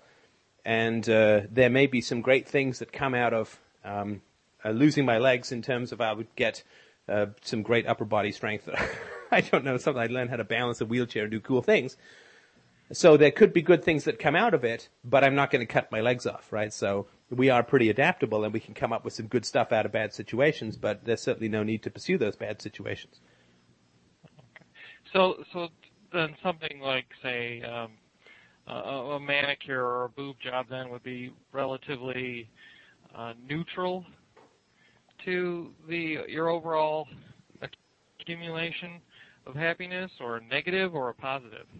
Well, I would put those two in different categories, and I'm sorry to be answering such a good question with such a ridiculous set of criteria, but I would say that a manicure can be of great value, right? If your passionate desire and goal is to be a hand model, then a manicure is probably a pretty good idea, right? Because you don't want to go in with those sort of raw, bitten-down nails or something and then try and sell a set of gloves or whatever, right? If you're going for a job interview, a manicure might be, for a grooming. You're going to go and work for Gillette or something, and that's your deal. It's a grooming company. Then a manicure is probably a good thing to do to try and make your way, right? Because people get first impressions and so on. A boob job I would put in a totally different category, unless it's reconstructive surgery after a mastectomy or something. I would say that a boob job is an entirely inappropriate thing to do to try and achieve happiness, because it's saying that there's value in the size of my boobs, and there's no scientific theory, I think, that would ever say that that is true at anything other than the most basely biological, big boobs equals lust, which for some men, of course, is true. That doesn't create value. That just may create lust in probably not the most mature of people, which is probably not going to lead to too much happiness. But there is value in the shininess of my nails. I would say that It's to me that's along the continuum of, if it's really warm out, you might want to wear shorts to your job interview, but if you really want the job, you're displaying a lack of social appropriateness in wearing gym shorts to your job interview, right? So that to me is much more along the realm of aesthetics and so on, right? It's not evil to wear shorts to a job interview, but it sure as heck isn't going to get you the job, right? Right. Supposing you're a billboard model for Hooters. Have you been reading my resume? This is eerie. Come on, nice sweaty man tits hanging right over the highway. I'll send you the JPEG. Actually, you probably already have it. This is going into a whole other area, which I don't mind particularly, and I'm going to sound very Victorian and old-fashioned here, but I would say that pursuing the career of a billboard model for Hooters is probably not going to bring you a whole lot of happiness either, because then you're saying, I have value because I'm purty, right? Now, Greg, you do, but that's the kind of purtiness that you don't see every day, so that's kind of different. But for a lot of people, I would say that saying I have value because I'm pretty is there is no value in flesh, right? I mean, there is no value in breast tissue. There is no value in ass cleavage, right? There is no value in that. There is value in virtue, and there's value in truth, and all these kinds of things. But there is no value in tissue.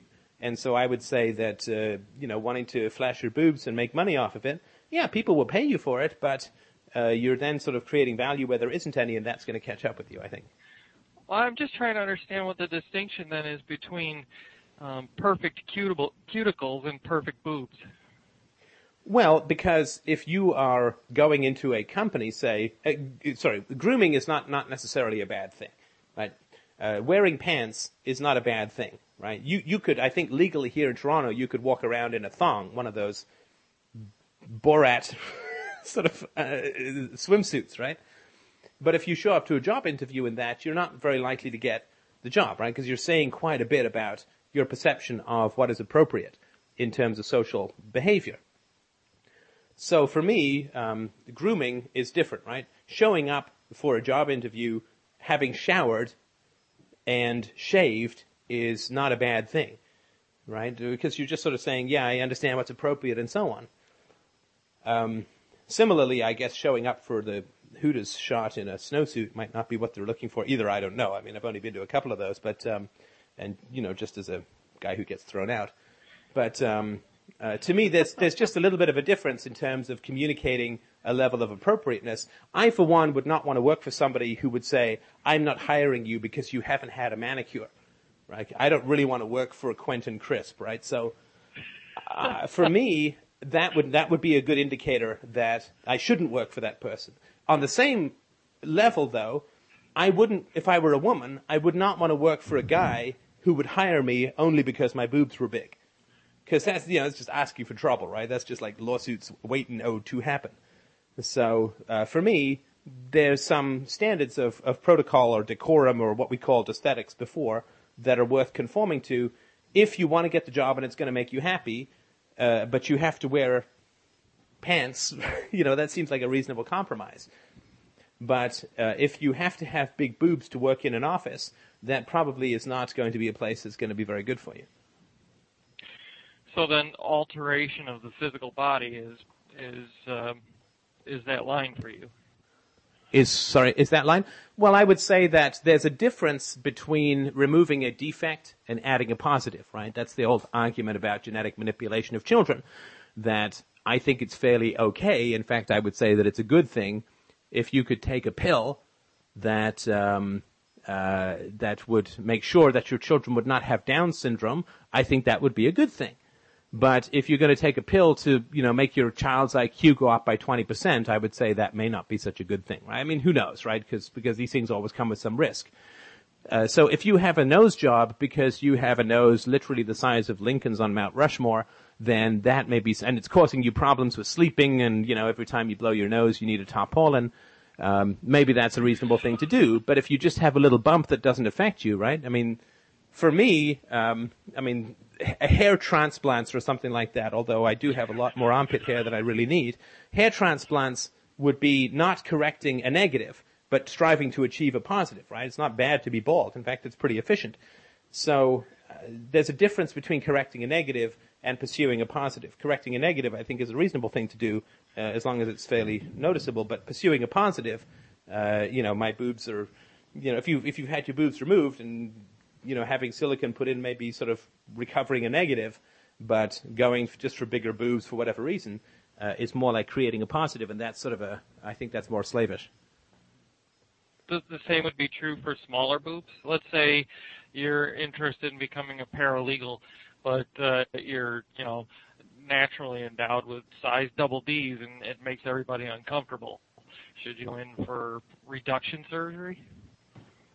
Well, I don't know that there's a should in there. I think that certainly some women have. Queen Latifah, I think, donated her boobs to the Third World, at least parts of them, because she said, my God, this back pain and this, you know, constant problems and so on. And I certainly have noticed that since turning 40. So that is an issue. She can, I mean, if it's uncomfortable and this and that. But no, I would say that getting rid of naturally big boobs, I mean, this is a funny conversation to be having. For me, at least, getting rid of naturally big boobs because other people are distracted, you know, that's more of a personal decision, but I wouldn't do it necessarily. I mean, but who knows, right? I mean, that's around the sort of how short do you have to be before it's okay to wear lifts? I don't know. I mean, that's a pretty subjective question. Right. I'm just trying to define, you know, the difference between, I guess, the pursuit of superficiality and the pursuit of real value. And I guess it's predictable that it would cascade into boobs, but right. And what I think is interesting, though, Greg, is that I think that this is sort of my take on this, because we've had this conversation a number of times before. What I would suggest is that, you know, there's stuff that you and I both know is right, and there's like living with integrity and, you know, in most conditions telling the truth and so on. And that violence is bad and rape is bad and this and that and the other, right? I think, though, that the desire that you have, which I totally understand, to find lines within the fog, right? Because, you know, there's water that's fresh, which you can drink, and then there's seawater, which you can't, right? And we're all fairly aware of that. But you're saying, you know, how many atoms of salt need to be in the water before it's no longer drinkable, right? You can't find that line, I would say, right? So what's the difference between buffing your nails and having a boob job? It depends, right? But I would say that your desire to want to atomize these questions, which I totally understand, there's a logical consistency and it's fun to figure out. But I would say that I think that it's possible that this might be a lack of self-trust on your part, that you'll just know what the right thing to do is in this area, that you'll just, you know, you'll figure that out, right? I mean, you'll know. You'll know in your gut when it's too far, and I know that's a totally cheesy answer for anybody who's interested in philosophy to give, but I think that there's some truth in it nonetheless. No, I understand what you're saying, and I kind of follow you. I have my own intuitive understanding of these questions. It's just that we're going to define a rational standard, right? I mean, people are going to they're going going to go directly for these soft spots, right?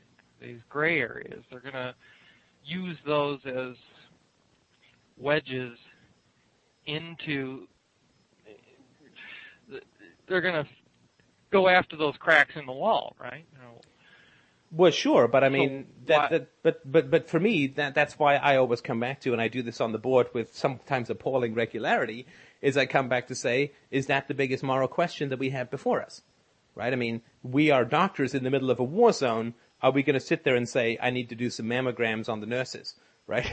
However much fun that may be, we do actually kind of have lots of people bleeding, right? So for me, when people come at me with this, and it's not, I'm not saying you're one of these people, I mean, but when people come at me is like, oh yeah, well what about this and what about that and what about the other? It's like, hey, that's all very interesting stuff. What about if we get rid of war and we get rid of the state and we get rid of religion and we get rid of people's addiction to the virtue of the family? That much we can all agree that that's important stuff to do and that that's where the big bloodletting is going on in the world, not whether people get boob jobs or cuticles or whatever, right? Manicures. So I totally understand that people will attempt to use this, but what the way that I try and solve that, and there may be other ways to do it, I'm sure there are, but the way that I try to solve that is I say, okay, is that the biggest moral issue that we have to deal with right now? Right? Just because we don't have a cure for cancer, it doesn't mean that we shouldn't feed our children nutritious food. Right? So we could spend our whole lives looking for a cure for cancer and not eat ourselves and we won't live very long. So for me, it's about prioritization as well. Yeah, those are interesting questions, but let's wait at least until we've got the people dying on the battlefield dealt with and treated before we start trying to figure out, you know, how big your boobs have to be before a boob job becomes a valid solution. No, do you know what I mean? I'm trying to be facetious a little bit, but there's also, I'm trying to give you a way of also managing this tendency, which we all have. I mean, I share exactly the same tendency. I'm fascinated. By boobs. I'm sorry, fascinated by questions about boobs.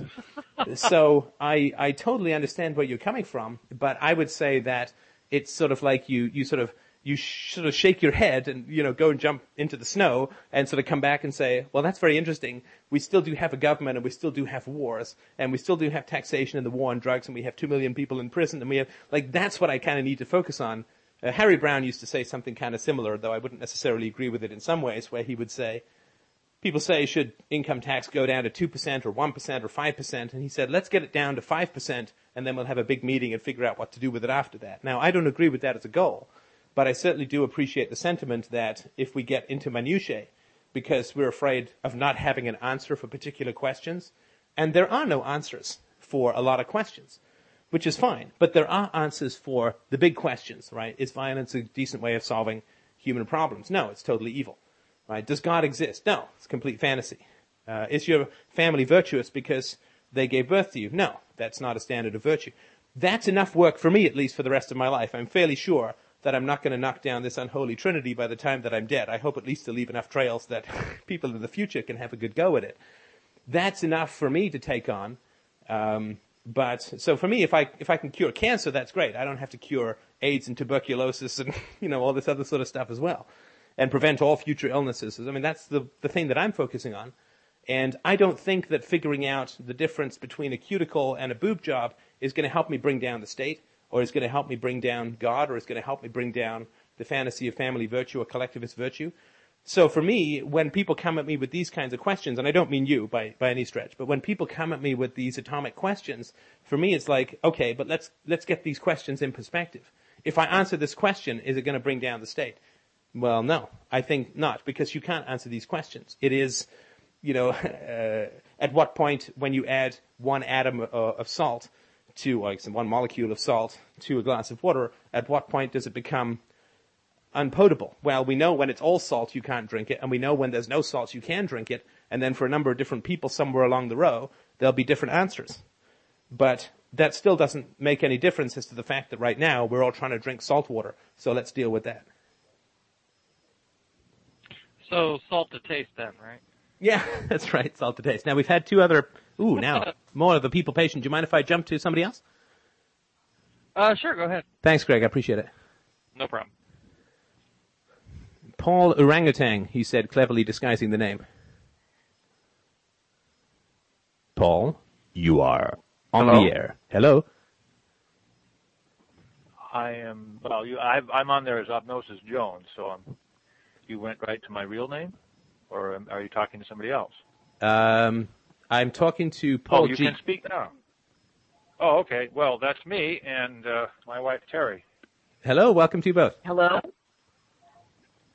Seth, I'm wondering if you have considered that your stand on religion is going to turn off a lot of people that might otherwise be interested in your political issues, which is getting rid of the state.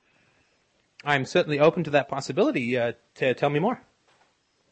Well, for example, I am a libertarian, and I read Ayn Rand a lot, and I don't necessarily agree with her spiritual stance, but I agree with most of the other things she stands for. And I would be a lot more likely to want to put my full energies and referring other people and all the rest of it to, for example, your podcasts, if I didn't think that they were going to get on them and be told that, you know, that this most of your emphasis or a great deal of your emphasis is on abolishing religion. I'm a Jew, and when Paul and I got married, we agreed to live a Jewish life, and now we're having a real conflict over this thing. And I wouldn't want to wish it on anyone else.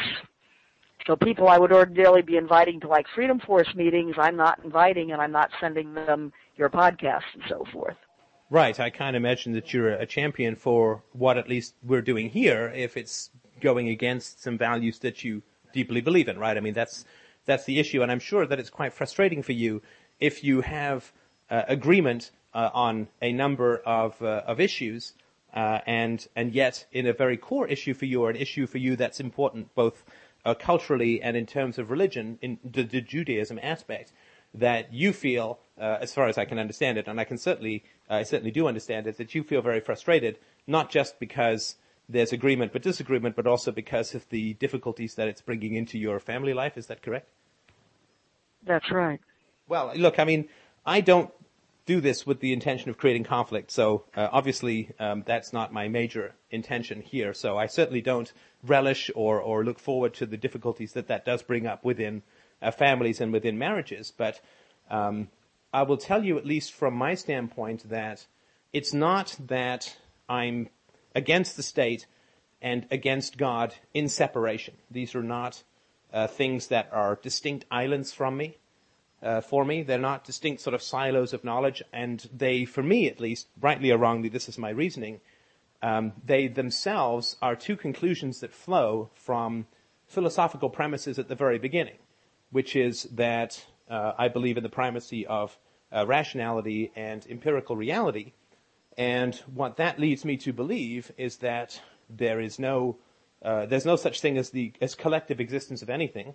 And there's no such thing as the existence of immaterial objects like the state and like gods and so on. So it's not that I don't like the state and don't like religion, but like some other immaterial thing that may or may not exist. But it's because I focus very much on empiricism and the scientific method and rationality to work through my conclusions that, rightly or wrongly, they do lead me sort of to disbelieve as a consequence of earlier ideas in the existence of states and in the existence of gods and so on.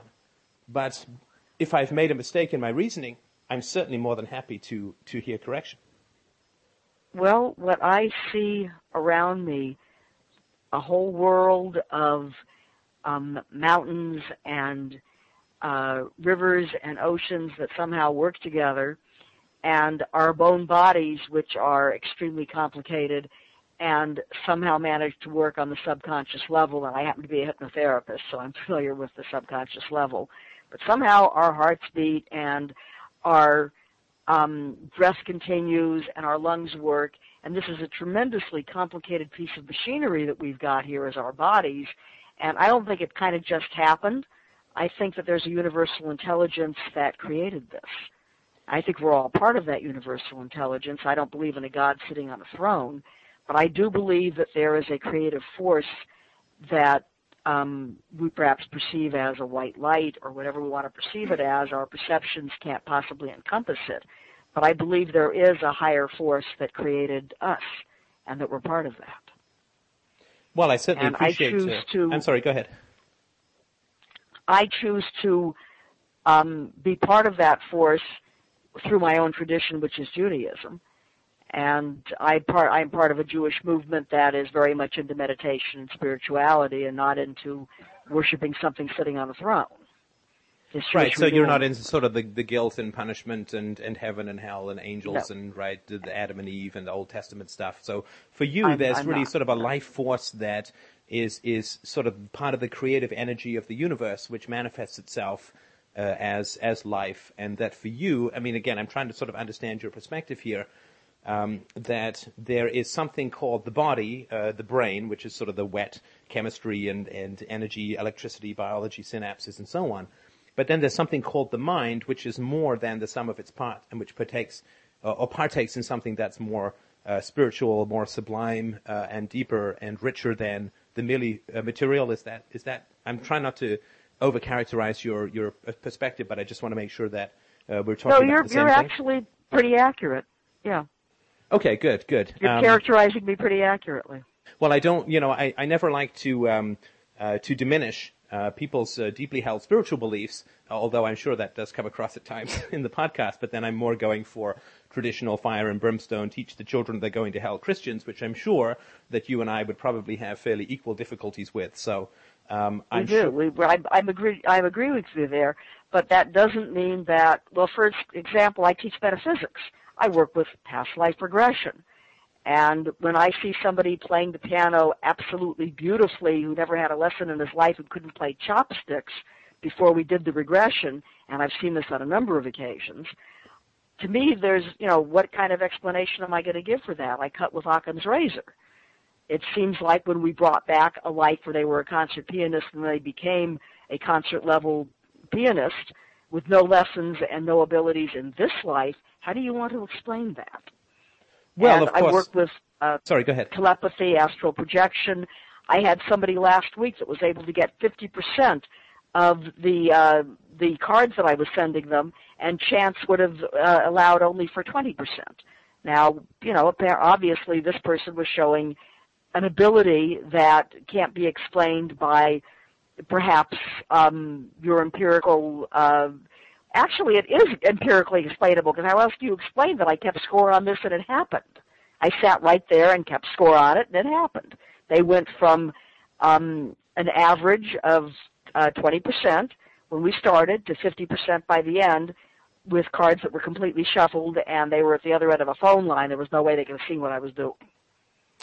Right. Well, there's two responses, if you can just indulge me for a second. There's sort of two responses that pop into my mind about this, and forgive me for being, blunt about one of them. But the first is that if there is such a capacity that human mind has, let's just say that there is a potential that our human mind, through some quantum flux weirdness that we can't even conceive of very easily, that we can share each other's thoughts and impressions over long periods of distances. Certainly, within science, they have shown the ability for subatomic particles to affect each other across large distances instantaneously. So let's say that there is some capacity to verify the kinds of phenomenon that you're describing.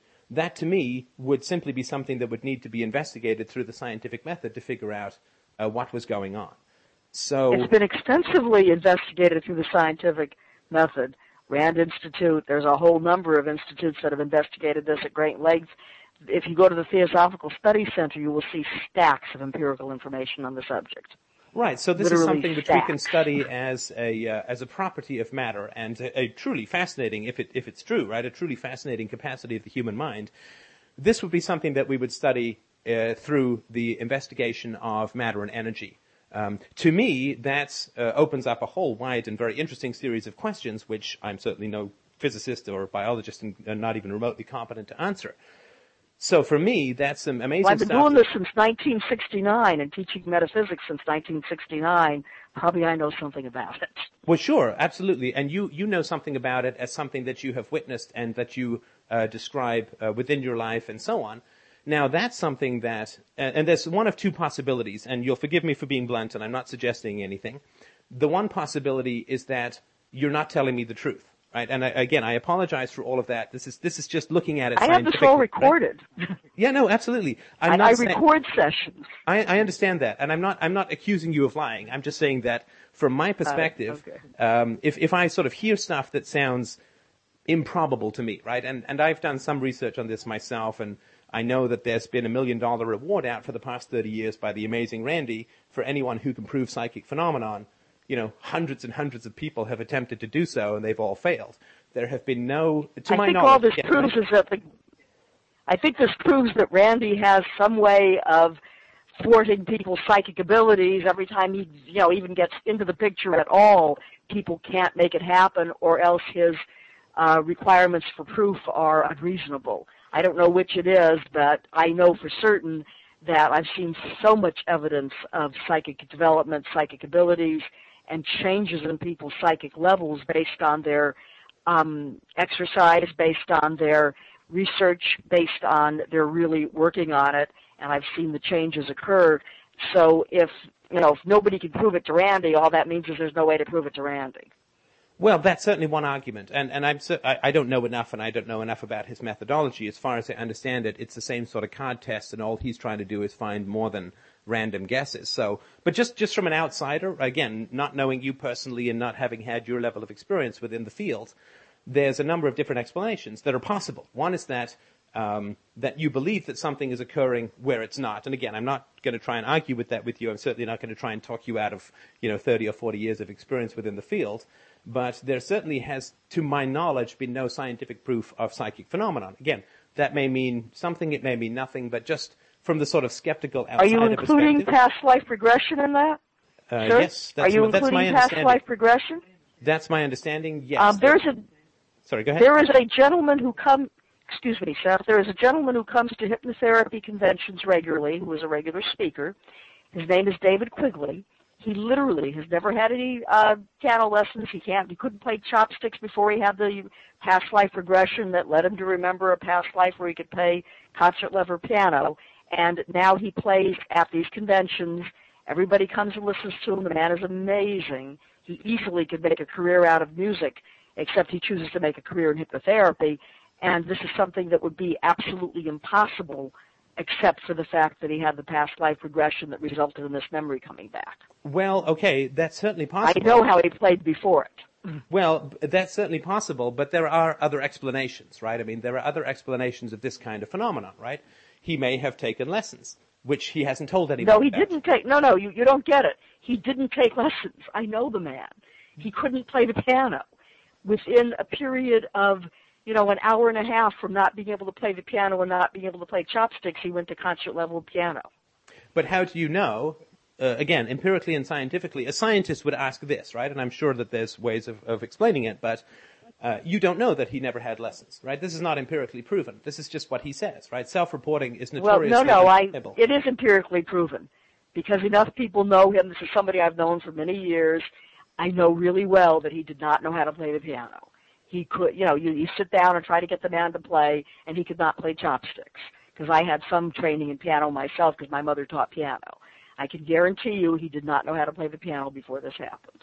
Well, no, you see, that's... He had no reason to prove anything to me. It was, But that's not a scientific conclusion. The scientific conclusion would be that he appears to not know how to play the piano, right? There's no proof that he never took lessons. I mean, to take a hypothetical what if, right? And again, this is not, I'm not saying any of this is true. This is just alternate ways of looking at it.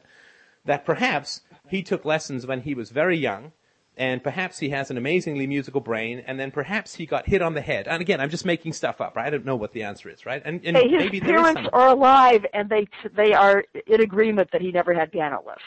His parents are alive. They can tell you he didn't have piano lessons. Yes, but you see, this is all hearsay, right? As a child or learned or anything. So what you're saying, again, this is just my particular perspective, right or wrong. What you're asking me to believe is based on hearsay that souls exist from life to life, that there is consciousness without matter, that there's such a thing as a soul, that there's the metaphysics that you talk about is valid. You're asking me to believe that based on the testimony of a few people that I've never met that's not been subject to any rigorous scientific examination. I'm sure. I asked you to go to the study center where they have done rigorous studies that are empirical, and they have studied at great length. Take yourself to the library, my friend, and look at the empirical research on this subject. There is absolutely stacks of it. You couldn't get through it in your lifetime. So is this something that is accepted by the scientific community at large then? Has this been published in peer-reviewed scientific journals? Actually, yes, some of it has. Okay, well, look, that's very interesting stuff, and I will certainly have a look at that. I'm not a scientist, and of course I don't know the people, and of course I don't know you, right? So you're very aware that and I'm not putting you in this category, but just from my perspective, there are priests who will tell you that you are born, that Jesus was born of a virgin, and that you are inflicted with original sin, and the devils walk the earth, and so on, and they will tell you that I don't believe any of that. No, I understand that, right? But they're telling you that this is true. Now, as far as I'm concerned, again, no disrespect to you because I don't even know you, but somebody telling me that this stuff is true has about as much credibility to me as somebody telling you that Satan exists has for you, right? And again, I'm just saying this is based on my knowledge. There's a whole stack of scientific research on the subject. Absolutely, and I will certainly have a look at that. I've never heard of it, and I've read a fair amount of science, and I've never read of any scientifically, empirically proven approaches to past lives or regression, or the evidence that knowledge is transmitted from death to birth in some manner. I've never read of anything like that, but of course, what do I know? I'm no scientific expert. I just sort of know the basics. But if you would like to give me that website again, I would certainly have a look at it. Well, I'm thinking of the Theosophical Study Center, but I'm sure you can type in Theosophical Study Center online, and they probably have a website by now. I haven't checked that. I just go to their library in Hollywood. They have libraries in many places. Absolutely. Well, look, I mean, I'm not going to argue against peer-reviewed scientific journals, so I'm certainly more than happy to have a look at that. But still, even if it's true that somebody has spontaneously figured out how to play the piano, I would say that that's a fascinating thing to figure out. That, to me, in no way, shape, or form leads to the existence of souls, and it doesn't lead to the existence of deities or anything like that. So the problem is that the leaps of logic that you make to get to the existence of a deity, the evidence that you put forward, while fascinating, I'll certainly have a look at it, even if it's true that this person spontaneously learned how to play the piano, there's still no evidence that that's based on some sort of scientific transfer of energy, or some sort of scientifically measurable transfer of energy or knowledge from a prior life. So my concern with this kind of stuff is that you're willing to go, and you've worked in the field for longer, you're just willing to go a lot further than I would be willing to go in terms of believing something. And again, you've had direct experience of it. I haven't, but there's lots of people in my life who claim to have had, and I'm not saying you're in this category, but it certainly is the case.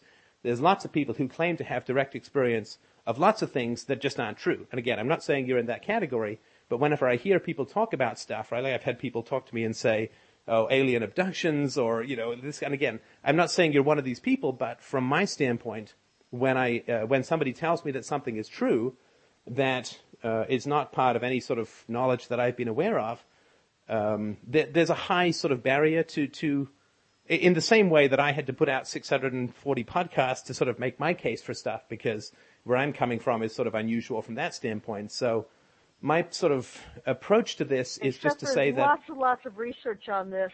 I think if you will just check it out, and as you have admitted, this is really not your area of expertise. It's clear it isn't.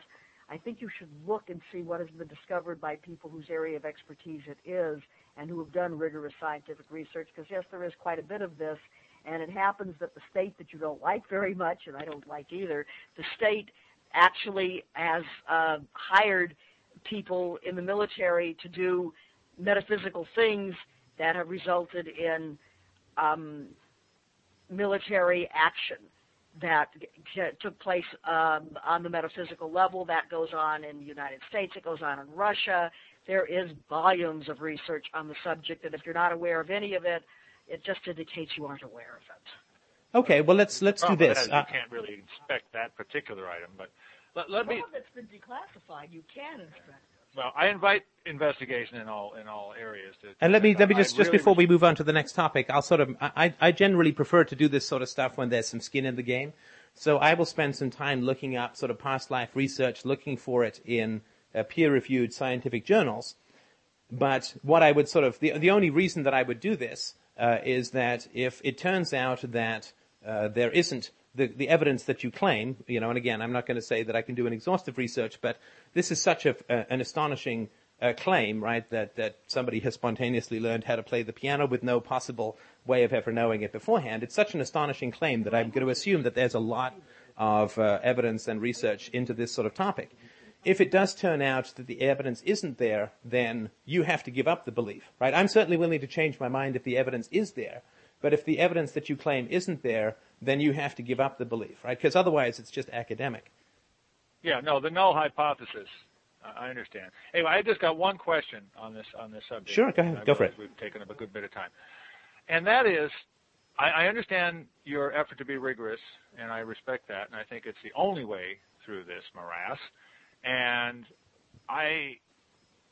your point that everything must relate to the physical universe, and I understand the reasoning behind that, but let me ask a question.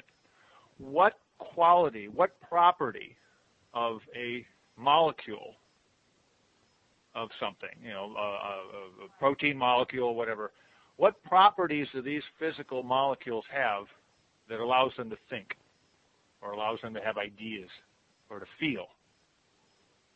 Well, I can answer some of those, and I can't answer some, obviously, right? I mean, if I could, I'd be making a whole different kind of living. I admit it's a mystery, but sure. This is what tweaks a lot of people's point of, you know, that they're not willing. Well, it's not just physical.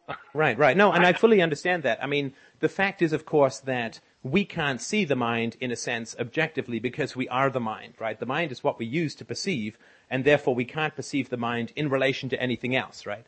I mean, we're in the movie theater. We can't see anything but the movie theater, so to speak. So I certainly understand that. As far as the properties of molecules that would cause us to feel, those are not that hard to figure out. Again, I'm not saying I know all of the science behind it, but, you know, endorphins will cause us to feel good, and certain other kind of chemicals will cause us to feel bad through a sort of complex neuro sort of psychological and physical chain. So there's that aspect of things. But as to your question of what properties of atoms or molecules allow us to think, well, there's just no answer to that yet, of course, right? I mean, we don't have any clue, at least I've never read of anything that is any particular clue, as to how we can differentiate atoms from, or the brain from the mind, right? There's nothing in the properties of any individual molecule within the brain that you'd look at if you didn't know about the mind, and you'd say, oh, that's going to produce a conscious being with dreams and the unconscious and passions and insecurities and all of this kind of stuff.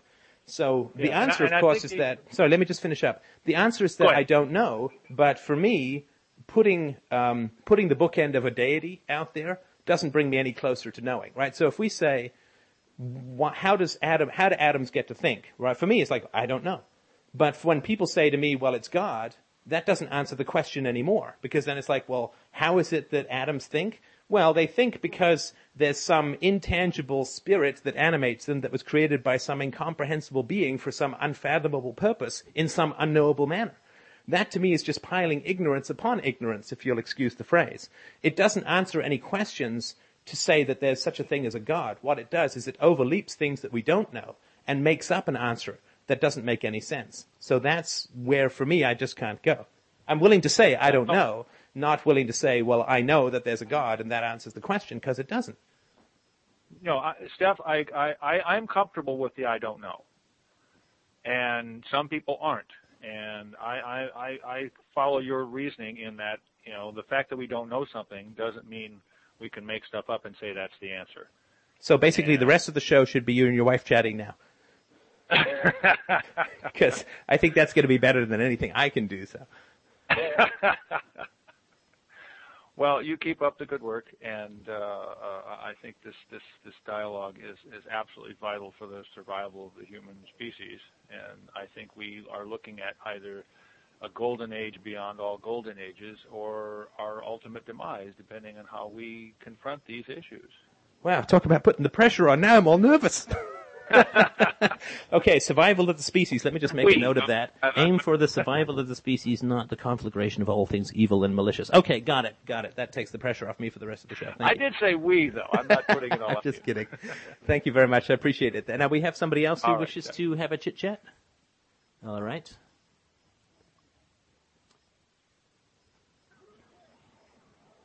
Chris A., I think that you're on. Hello? Hello? Yeah, okay, earlier on you were talking about Britain and the your experiences with perceptions of aristocracy. Oh, I thought we were going back to the boobs, but okay, sure. Well, okay, I just want to say I don't think I agree entirely with what you're saying about that, because I live in Britain and, well, I don't really think people here place as much emphasis in aristocracy and class as, well, you say they do. Well, again, this is 30 years ago, and things may have changed to some degree since then. So when I was a kid, I mean, if you came with the Eton accent, the hoity-toity Hugh Grant-type accent, you were viewed in one particular way, and if you had a real Cockney accent to you, you were viewed in another way. Are you saying that that's not as much the case anymore? Well, I think that is true to an extent, but even still, I think, like as you were saying before, I think British society is a bit more meritocratic than it used to be. Say, if we were speaking, say, probably 100 years ago, then if you were born in a working-class position, then you probably would remain in a working-class position for most of your life. Today, I don't really think that's the case as such. Well, I got to agree with you. If you're going to go back 100 years, then my thesis would completely fall apart, that it's exactly the same as it was 100 years ago. But tell me this. Do you think that a person who spoke with a thick Cockney accent could be elected prime minister?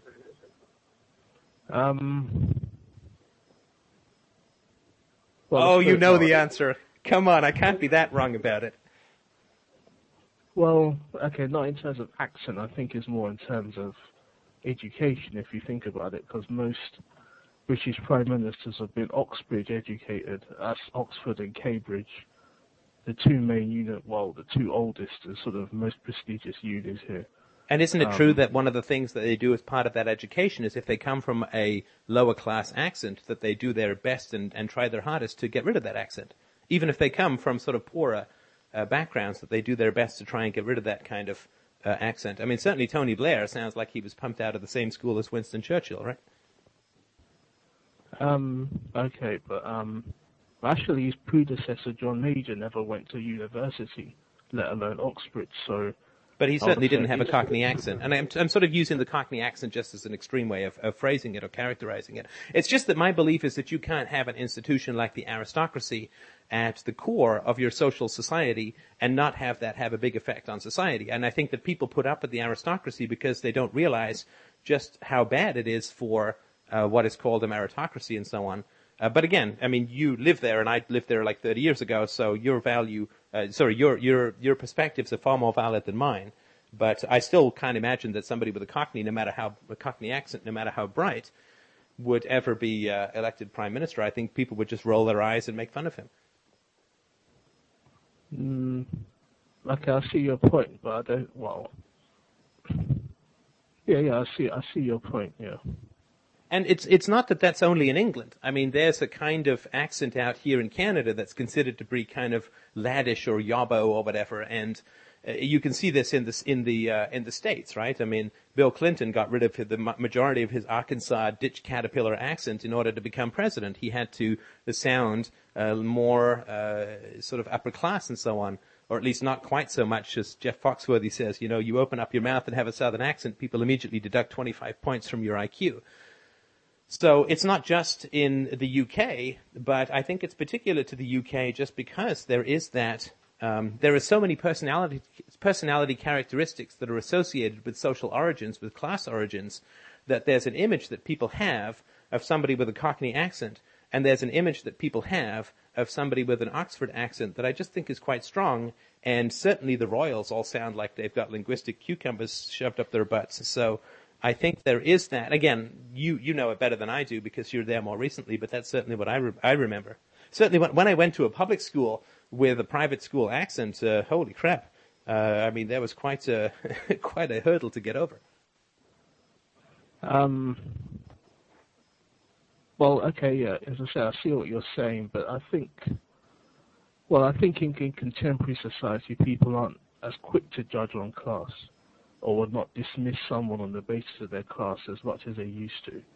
And you could be right. What's the evidence that you have for that? Because I'm just sort of thinking in terms of accent and politics and so on. But what's the worship of Diana, right? Again, which would not have been the same if she was not royalty.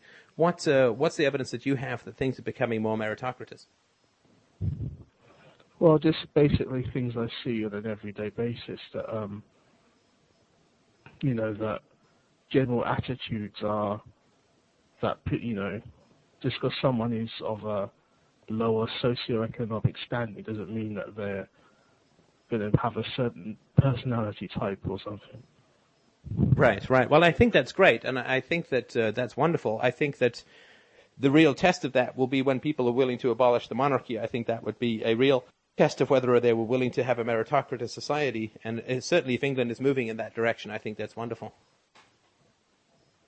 Well, I think most people defend the monarchy because of tradition. Well, personally, I don't really care about the monarchy, but most people cite tradition as the main reason why we should have it. Well, sure, but the tradition is not that the queen is on top, right? The tradition is that people are forced to pay for her, right? That's the tradition that people are defending, right? And that's as equivalent as saying that it's tradition that there's slavery in the South of the United States. And the elevated status of the slave owners is tradition. But the real fact of the matter with the aristocracy is not that the aristocracy is on top. That's just the effect, right? The reality of the situation is that people are forced to pay for the aristocracy or get thrown in jail, and that the aristocracy developed their wealth through warfare, bloodshed, and conquest. So the tradition is not, the horses, and it's not the beef eaters, and it's not Buckingham Palace, and it's not any of that sort of stuff. The tradition is that people have to pay for these parasites or they get thrown in jail. That's the tradition that people don't talk about quite as much, but that's really the root of it. Yeah, I can agree with that. Okay, where did you live when you were in Britain? I lived in London, and I went to school in at Dean Close, which is a school near Wales, in Cheltenham. Okay. Yeah, I live north of London, so. Right, so you have some of that North London accent, which I'm sure has given you some challenges, right? Particularly in the bars with the birds, right? They want to hear me speak the Queen's English. Oh, darling. All right, let's not do too much of that. Did you have any other questions?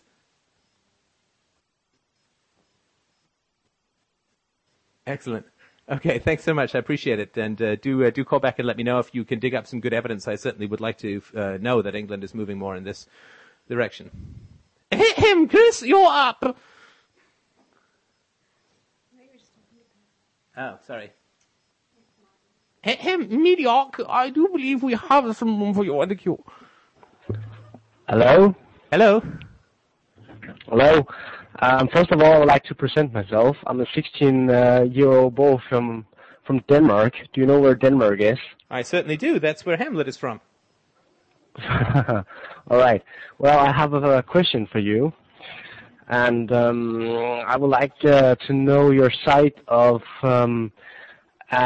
special religion being supported by the state, as we do in Denmark and have been doing for many years.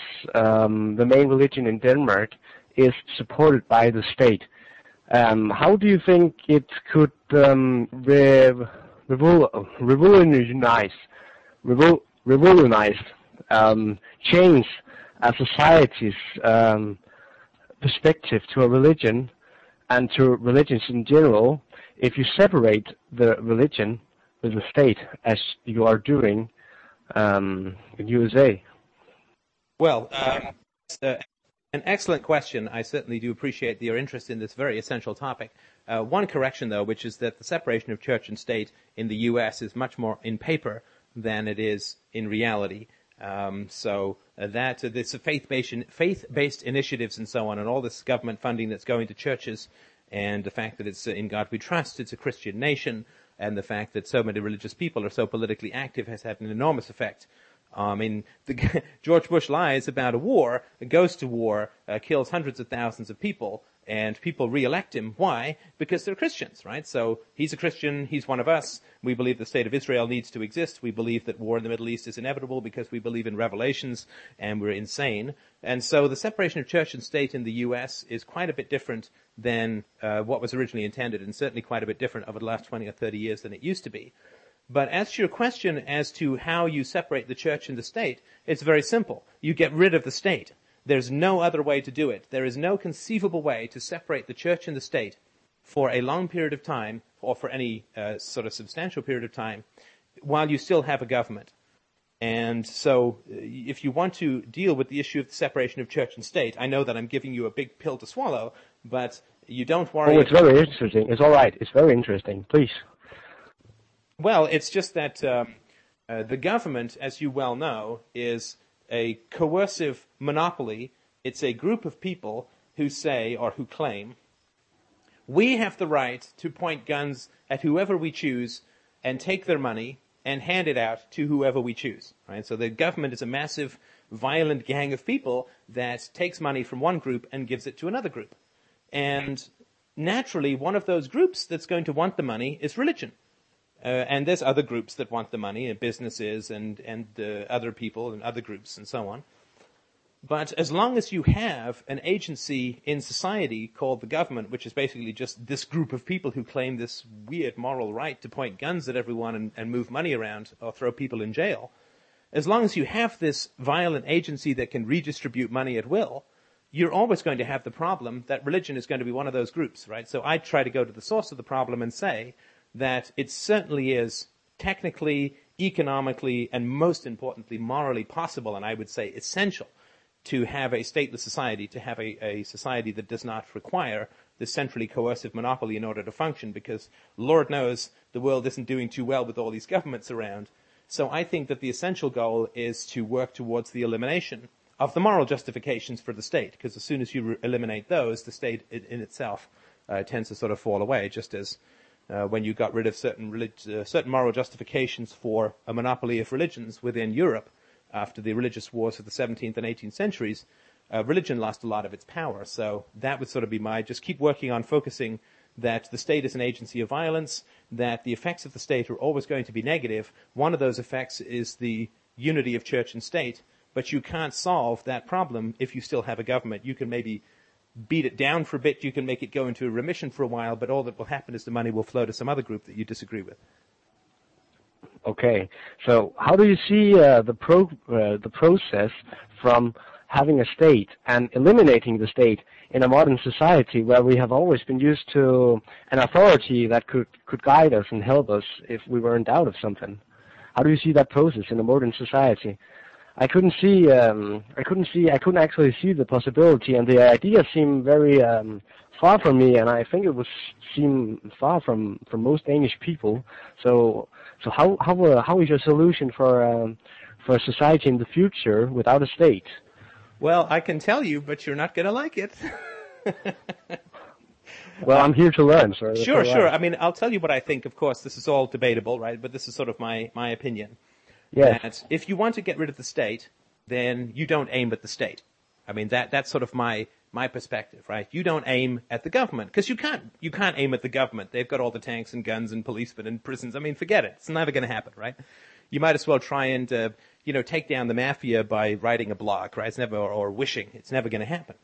The way that you bring down the state is through personal action within your own life, and by that, what I mean is that the reason that we have governments is fundamentally because we have two other things that lead people to become dependent on external authority. The first is that we have religion, right? Religion is the fantasy that there's some all-powerful, omniscient, benevolent sky ghost that's up there that's going to make everything okay. And that, of course, is very similar to people's belief that there's some thing called the government that is going to make everything okay, that's full of all of this wisdom and knowledge and so on, and is somehow fundamentally different from the rest of us, right?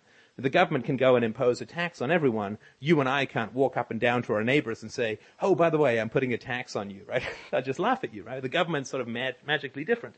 in the same way that priests are kind of magically different, right? The priest can just say, oh, yeah, God talks to me and he told me that you have to become my altar boy. Here's some baby oil, right? That's not a particularly productive way to do things.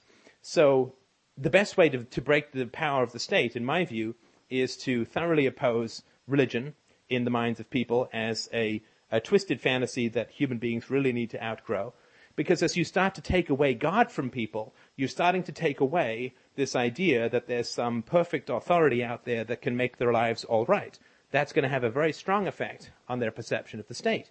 The problem is that when you take away God for people, a lot of times, like, you know, socialists or people who are communists who don't believe as much in God, often believe in the state even more, right? Because they have to sort of, when they take away God, they end up piling even more faith into the state.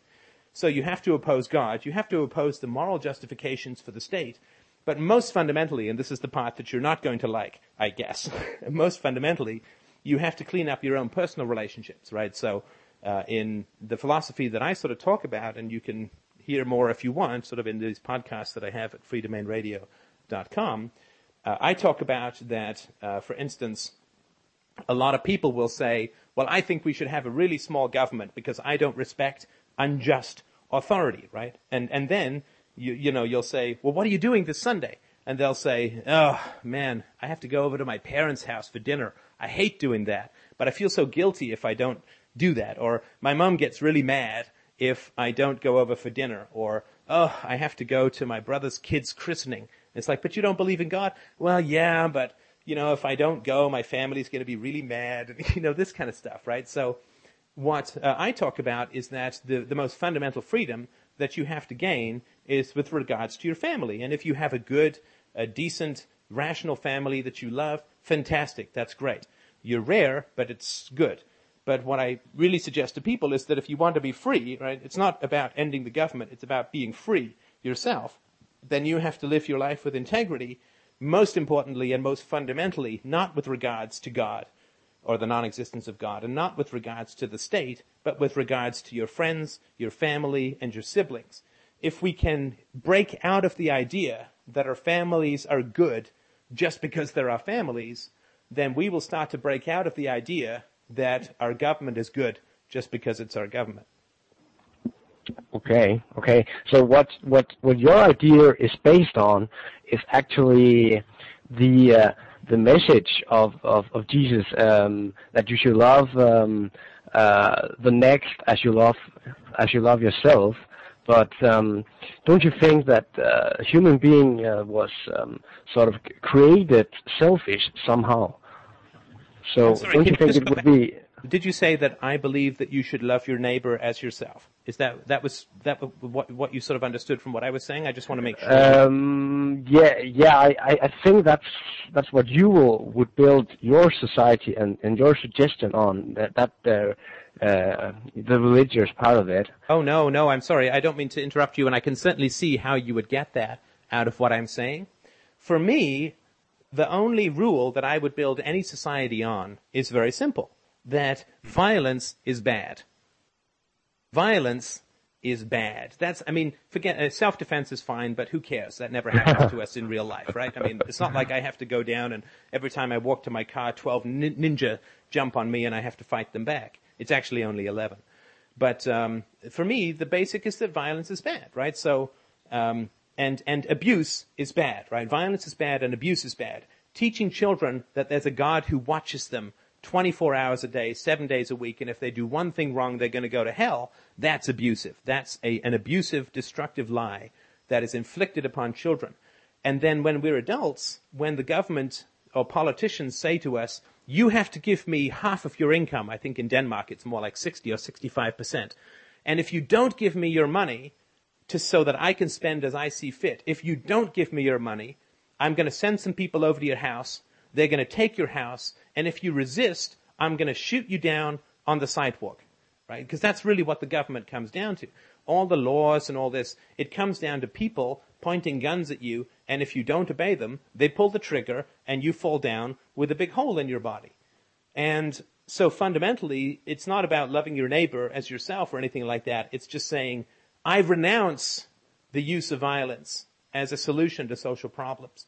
I reject the use of guns and coercion as a way of dealing with my fellow man. I don't think you have to love them, but I think you at least have to commit to not shooting them, right? And the government is really just all about herding people around like cattle and throwing them in jail if they disobey. So that's my philosophy. I don't care if you love me, but I would at least like you to support not shooting me, right? So that would be sort of my fundamental thing. But sorry, go ahead. Yeah. Well, I think it's very interesting though, but I don't think it would be realistic for modern people to think like that somehow, because somehow the human race is very complicated though, and making every people think back and making every people reject violence and reject abuse like you describe, I think that would be. I still think we would need a state, otherwise an authority, but because I can't see how would you control human beings. We are made as we're made, and as I said, I think human beings are made selfish and made with bad sides and our own free will, and that's also what can bring ourselves in danger. So right, so you and I. Sorry, I do understand where you're coming from. What you're saying is that human beings are corruptible, they can be selfish, they can be greedy, they can be destructive, and so on, right? That's perception? Yes, that's what I say, and that's why I don't actually understand your idea about eliminating the state. Okay, I understand that. Who do you think runs the government? Is it people or something else? I think it's the people. I think it's no, I mean, sorry, the people who are in the government, politicians. Yeah. They are human beings, right? Yes, you are. Right. I mean, I'm sorry. That's a rhetorical question. I'm not trying to. Yes, of course. So if you say that human beings are innately greedy and bad, and let's say that's true, I'm not going to try and argue with that with you. Then do you think that the people who are running the government are also going to be corrupt and selfish and greedy? No, not as much as I think that if you are obliged to a commonship, if you are obliged to a society, and if you are obliged to other people, I think you can build a society by that, and that's. I can't see how that part of society would function without a state. Sorry, I just want to go back for a second. So you believe that the people who run the government are more virtuous than the people who they rule? No, not by definition, but I think they are obliged in another way than common people in the society. I'm not sure what you mean by obliged, though I'm certainly curious. They have. Sorry, just so I understand, you believe that people are selfish and greedy as a whole, but that the people in the government are less selfish and greedy. Yes, I do. And now, do you believe that the people in the government who are less selfish and greedy, are they voted in, or should they be just in like a dictatorship? I think they should be voted in. Now, how is it that selfish and greedy voters would ever vote in people who aren't selfish and greedy? Well, of course. I see your point. Sorry, let me just explain what I mean by that. That's sort of like saying that if you get the mafia to vote the police in, that the police will be really good, right? If the mafia is selfish and greedy and bad, then whoever the mafia vote for are going to be selfish and greedy and bad. That's logical, right? Yes. So if the voters are selfish and greedy, then the government that they vote in is going to be selfish and greedy, right? Yeah. Right, so this is the logical problem that you have. If people are really bad, then they're going to vote in a really bad government. And if people are really bad, then the last thing that you ever want to do is give them all the guns and the soldiers and the police and the law courts and the prisons, because that's just going to make them worse, right? If you give people a monopoly of power, that makes bad people even worse, doesn't it? Yes, you could say that, yes. So either you can't have a democracy. If people are bad, then you can't have a democracy. And if people are bad, you can't have a government, because that's just going to make bad people worse. Because when you give bad people a monopoly of power, they don't use that power for good because they're bad people, right? So the only way that you can have a just society if people are bad is to not have a government, so that people don't have this big social control mechanism to control everyone else. So your side on the human race is actually like you would consider dogs or other animals. Don't you think there is some sort of social obligation because we have this intelligence? Or do you see the human race, do you consider the human race like you would consider another a typical race here in the world? We have moral understanding. I mean, we have ethics, we have free will, in my view. So yeah, of course, we have the obligation to be good people. But either people are basically good, in which case we don't need a government because people can organize society themselves, right? Or people are evil, in which case you can't have a government because then all the evil people will just try and run the government, right? So either way, you're not making a good case. I'm not saying that I've proven anything. I'm just saying that you're not making a good case for the existence of a government. The only way that you can make a good case for the existence of a government is a dictatorship where every citizen just about is a bad person, but everyone who's in the government is like a philosopher king, is a really great person. But then you can't have any voting because the bad people will just vote bad people into the government.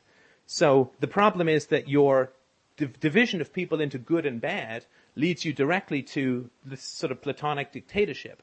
And I don't think that that ever works for the good anyway, right? So I think that you have a challenge in terms of finding a justification for government based on the fact that people are bad, because people will end up running the government. Okay. Well, it's a very interesting philosophy you got about that, I think. Well, I appreciate you listening. I know that it's an unusual set of ideas to hear, and I do have a lot of podcasts at my website if you'd like to listen to more. I go into the objections that you have into quite some detail, so I'm not going to say that I'm going to convince you of anything in this chat, but I certainly appreciate your open-mindedness to listening to some exciting ideas, I guess. Well, of course, that's why I called you. Well, I have another question for you as well. Today, in our modern society, I see a lot of focus on how we look and how the human body, are we fat, are we pretty, are we thin, are we hot, and those things. Do you think that putting the religious messages from, for example, the Bible into the raising of children, for example, in the school and from your parents, do you think that could have a positive influence on this modern society that we're getting right now with all this superficialness? Do you understand me? I do. So your question is, if we take deeper spiritual truths of religion and teach them more to children, will we make children less shallow? Or people, they be less shallow? Just exactly. No, I don't think that that's true at all. I don't think that the solution to irrationality is fantasy, right? Because religion is not true. There's no truth whatsoever in religion. God does not exist. It's all a fairy tale. So I don't think that teaching children that things that are false is going to make them deeper. It's just going to make them confused, and it's going to make them aggressive, right? Because religious people don't have any way to resolve conflict or dispute, because they don't have science, they don't have rationality, they just have faith, which is like a cancer, right? Because faith is just blind-willed assertion. This is true because I believe it. And so you can't negotiate with people. Like, the conversation that you and I are having is based on logic, right? So you say, well, we need a government because people are bad, and I say, well, here's the logical problem, and then we discuss it back and forth. You and I could not have this debate if we were both religious, because there would be no logic that we could appeal to. So I think that religion is very dangerous to teach to people, because it makes for a lot of conflict in society. And so I think that teaching children religion is very bad. I think that what we do need to do is teach children a whole lot better. And what I mean by that is we need to stop having the government teach the children. The reason that children are so shallow is because they're taught by the government, and the government doesn't have any interest in making them into intelligent, rational, critical thinkers, right? It just wants to make them obedient, and it just wants to make them pay their damn taxes. It's not a conspiracy. I don't think anybody sits and plots it, but it's just natural that governments don't teach citizens really how to think and how to question authority. I think when you learn how to think logically and philosophically and critically, then you become deep. That's Socrates, that's Plato, that's Aristotle, that's Wittgenstein, that's Nietzsche, that's all of these people. They achieve depth through thought. And you cannot achieve depth through faith, because faith is a fantasy. Okay. Well, what would you consider as being the correct values, Jan? What do you think could solve this problem of shallowness? I didn't really get that. Did you come up with a solution? Sure. I mean, I think I have, and I'll just go over it sort of very briefly. You can let me know what you think. I'm not going to say that some anonymous voice over the internet is going to solve all the world's problems for you, but this is sort of my perspective or approach, which is that the first thing that human beings need to do is we need to renounce the use of violence, as I mentioned. We need to reject the use of violence as a way of solving problems. We need to reject a mere blind assertion of willpower in terms of faith, or in terms of patriotism, or in terms of mere family loyalties or communal loyalties. We need to be loyal to the truth. We need to be loyal to philosophy, to rationality, to the scientific method. That's what we need to be loyal to, not to our parents or our schools or our countries or whoever, our gods and goblins and devils and so on. We need to rely upon truth and upon reason in order to be able to figure out things and make decisions.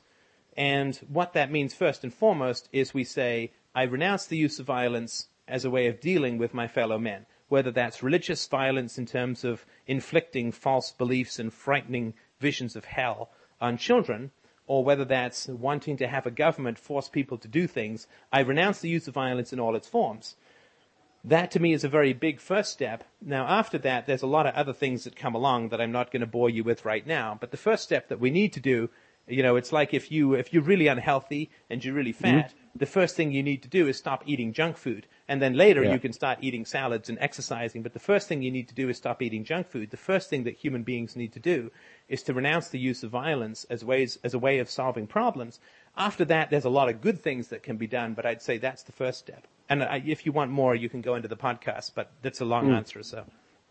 Okay. Well, that was so red.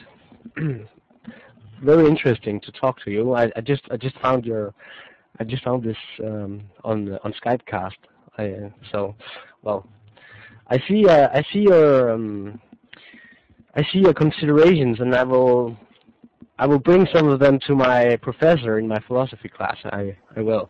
So. Well, do come back and let us know how it goes. I certainly would be interested, and if you can get your philosophy professor on here, even better. Okay, yeah, I guess you could have some interesting talks. I appreciate that. Well, do come back and let us know how you go, and if you can bring us to the fine land of Danish people, I would be really appreciative. Okay, the fine land of Danish people. Are you familiar with the Danish society? I'm a little familiar with the Danish society. Are you the guys who are really into the tango? Very into the tango. I don't know. Yeah, I saw some. I think it was some Scandinavian country. I thought it was Denmark. You the guys with the really long winter, the high suicide rate, the big government, and you're really into the salsa or the tango or some sort of South American dance. I could be totally wrong, and I probably am, but that's what I remember. Okay. Well, yeah, the Danish. I think a typical American would fall dead apart if he went directly into the Danish society with all those taxes and stuff. Oh, well, okay. Well, and don't blame the Americans for my foolishness. I'm Canadian, so it's not their fault this time. Though for other things, it is. But this you can blame Canada for this, not the Americans. Oh, okay. Thank you very much. Well, thank you very much. I appreciate it, and we'll talk to you soon. Do let us know how it goes. I will do, for certain. All right. Well, do we have anybody else with any last wind-up questions? I appreciate that. We've had some very interesting chats. I do feel that my past life is prompting me to say that this is the end of the show, but I'm certainly happy to close up now. Nobody? Excellent. Well, thank you so much for listening, everybody. It's been a great show. We had some very high peaks of listenership, which I managed to drive away with my endless ranting, but we'll see if they can come back at some other point. Thank you so much for listening. Have yourselves a fantastic week, and we will talk to you soon.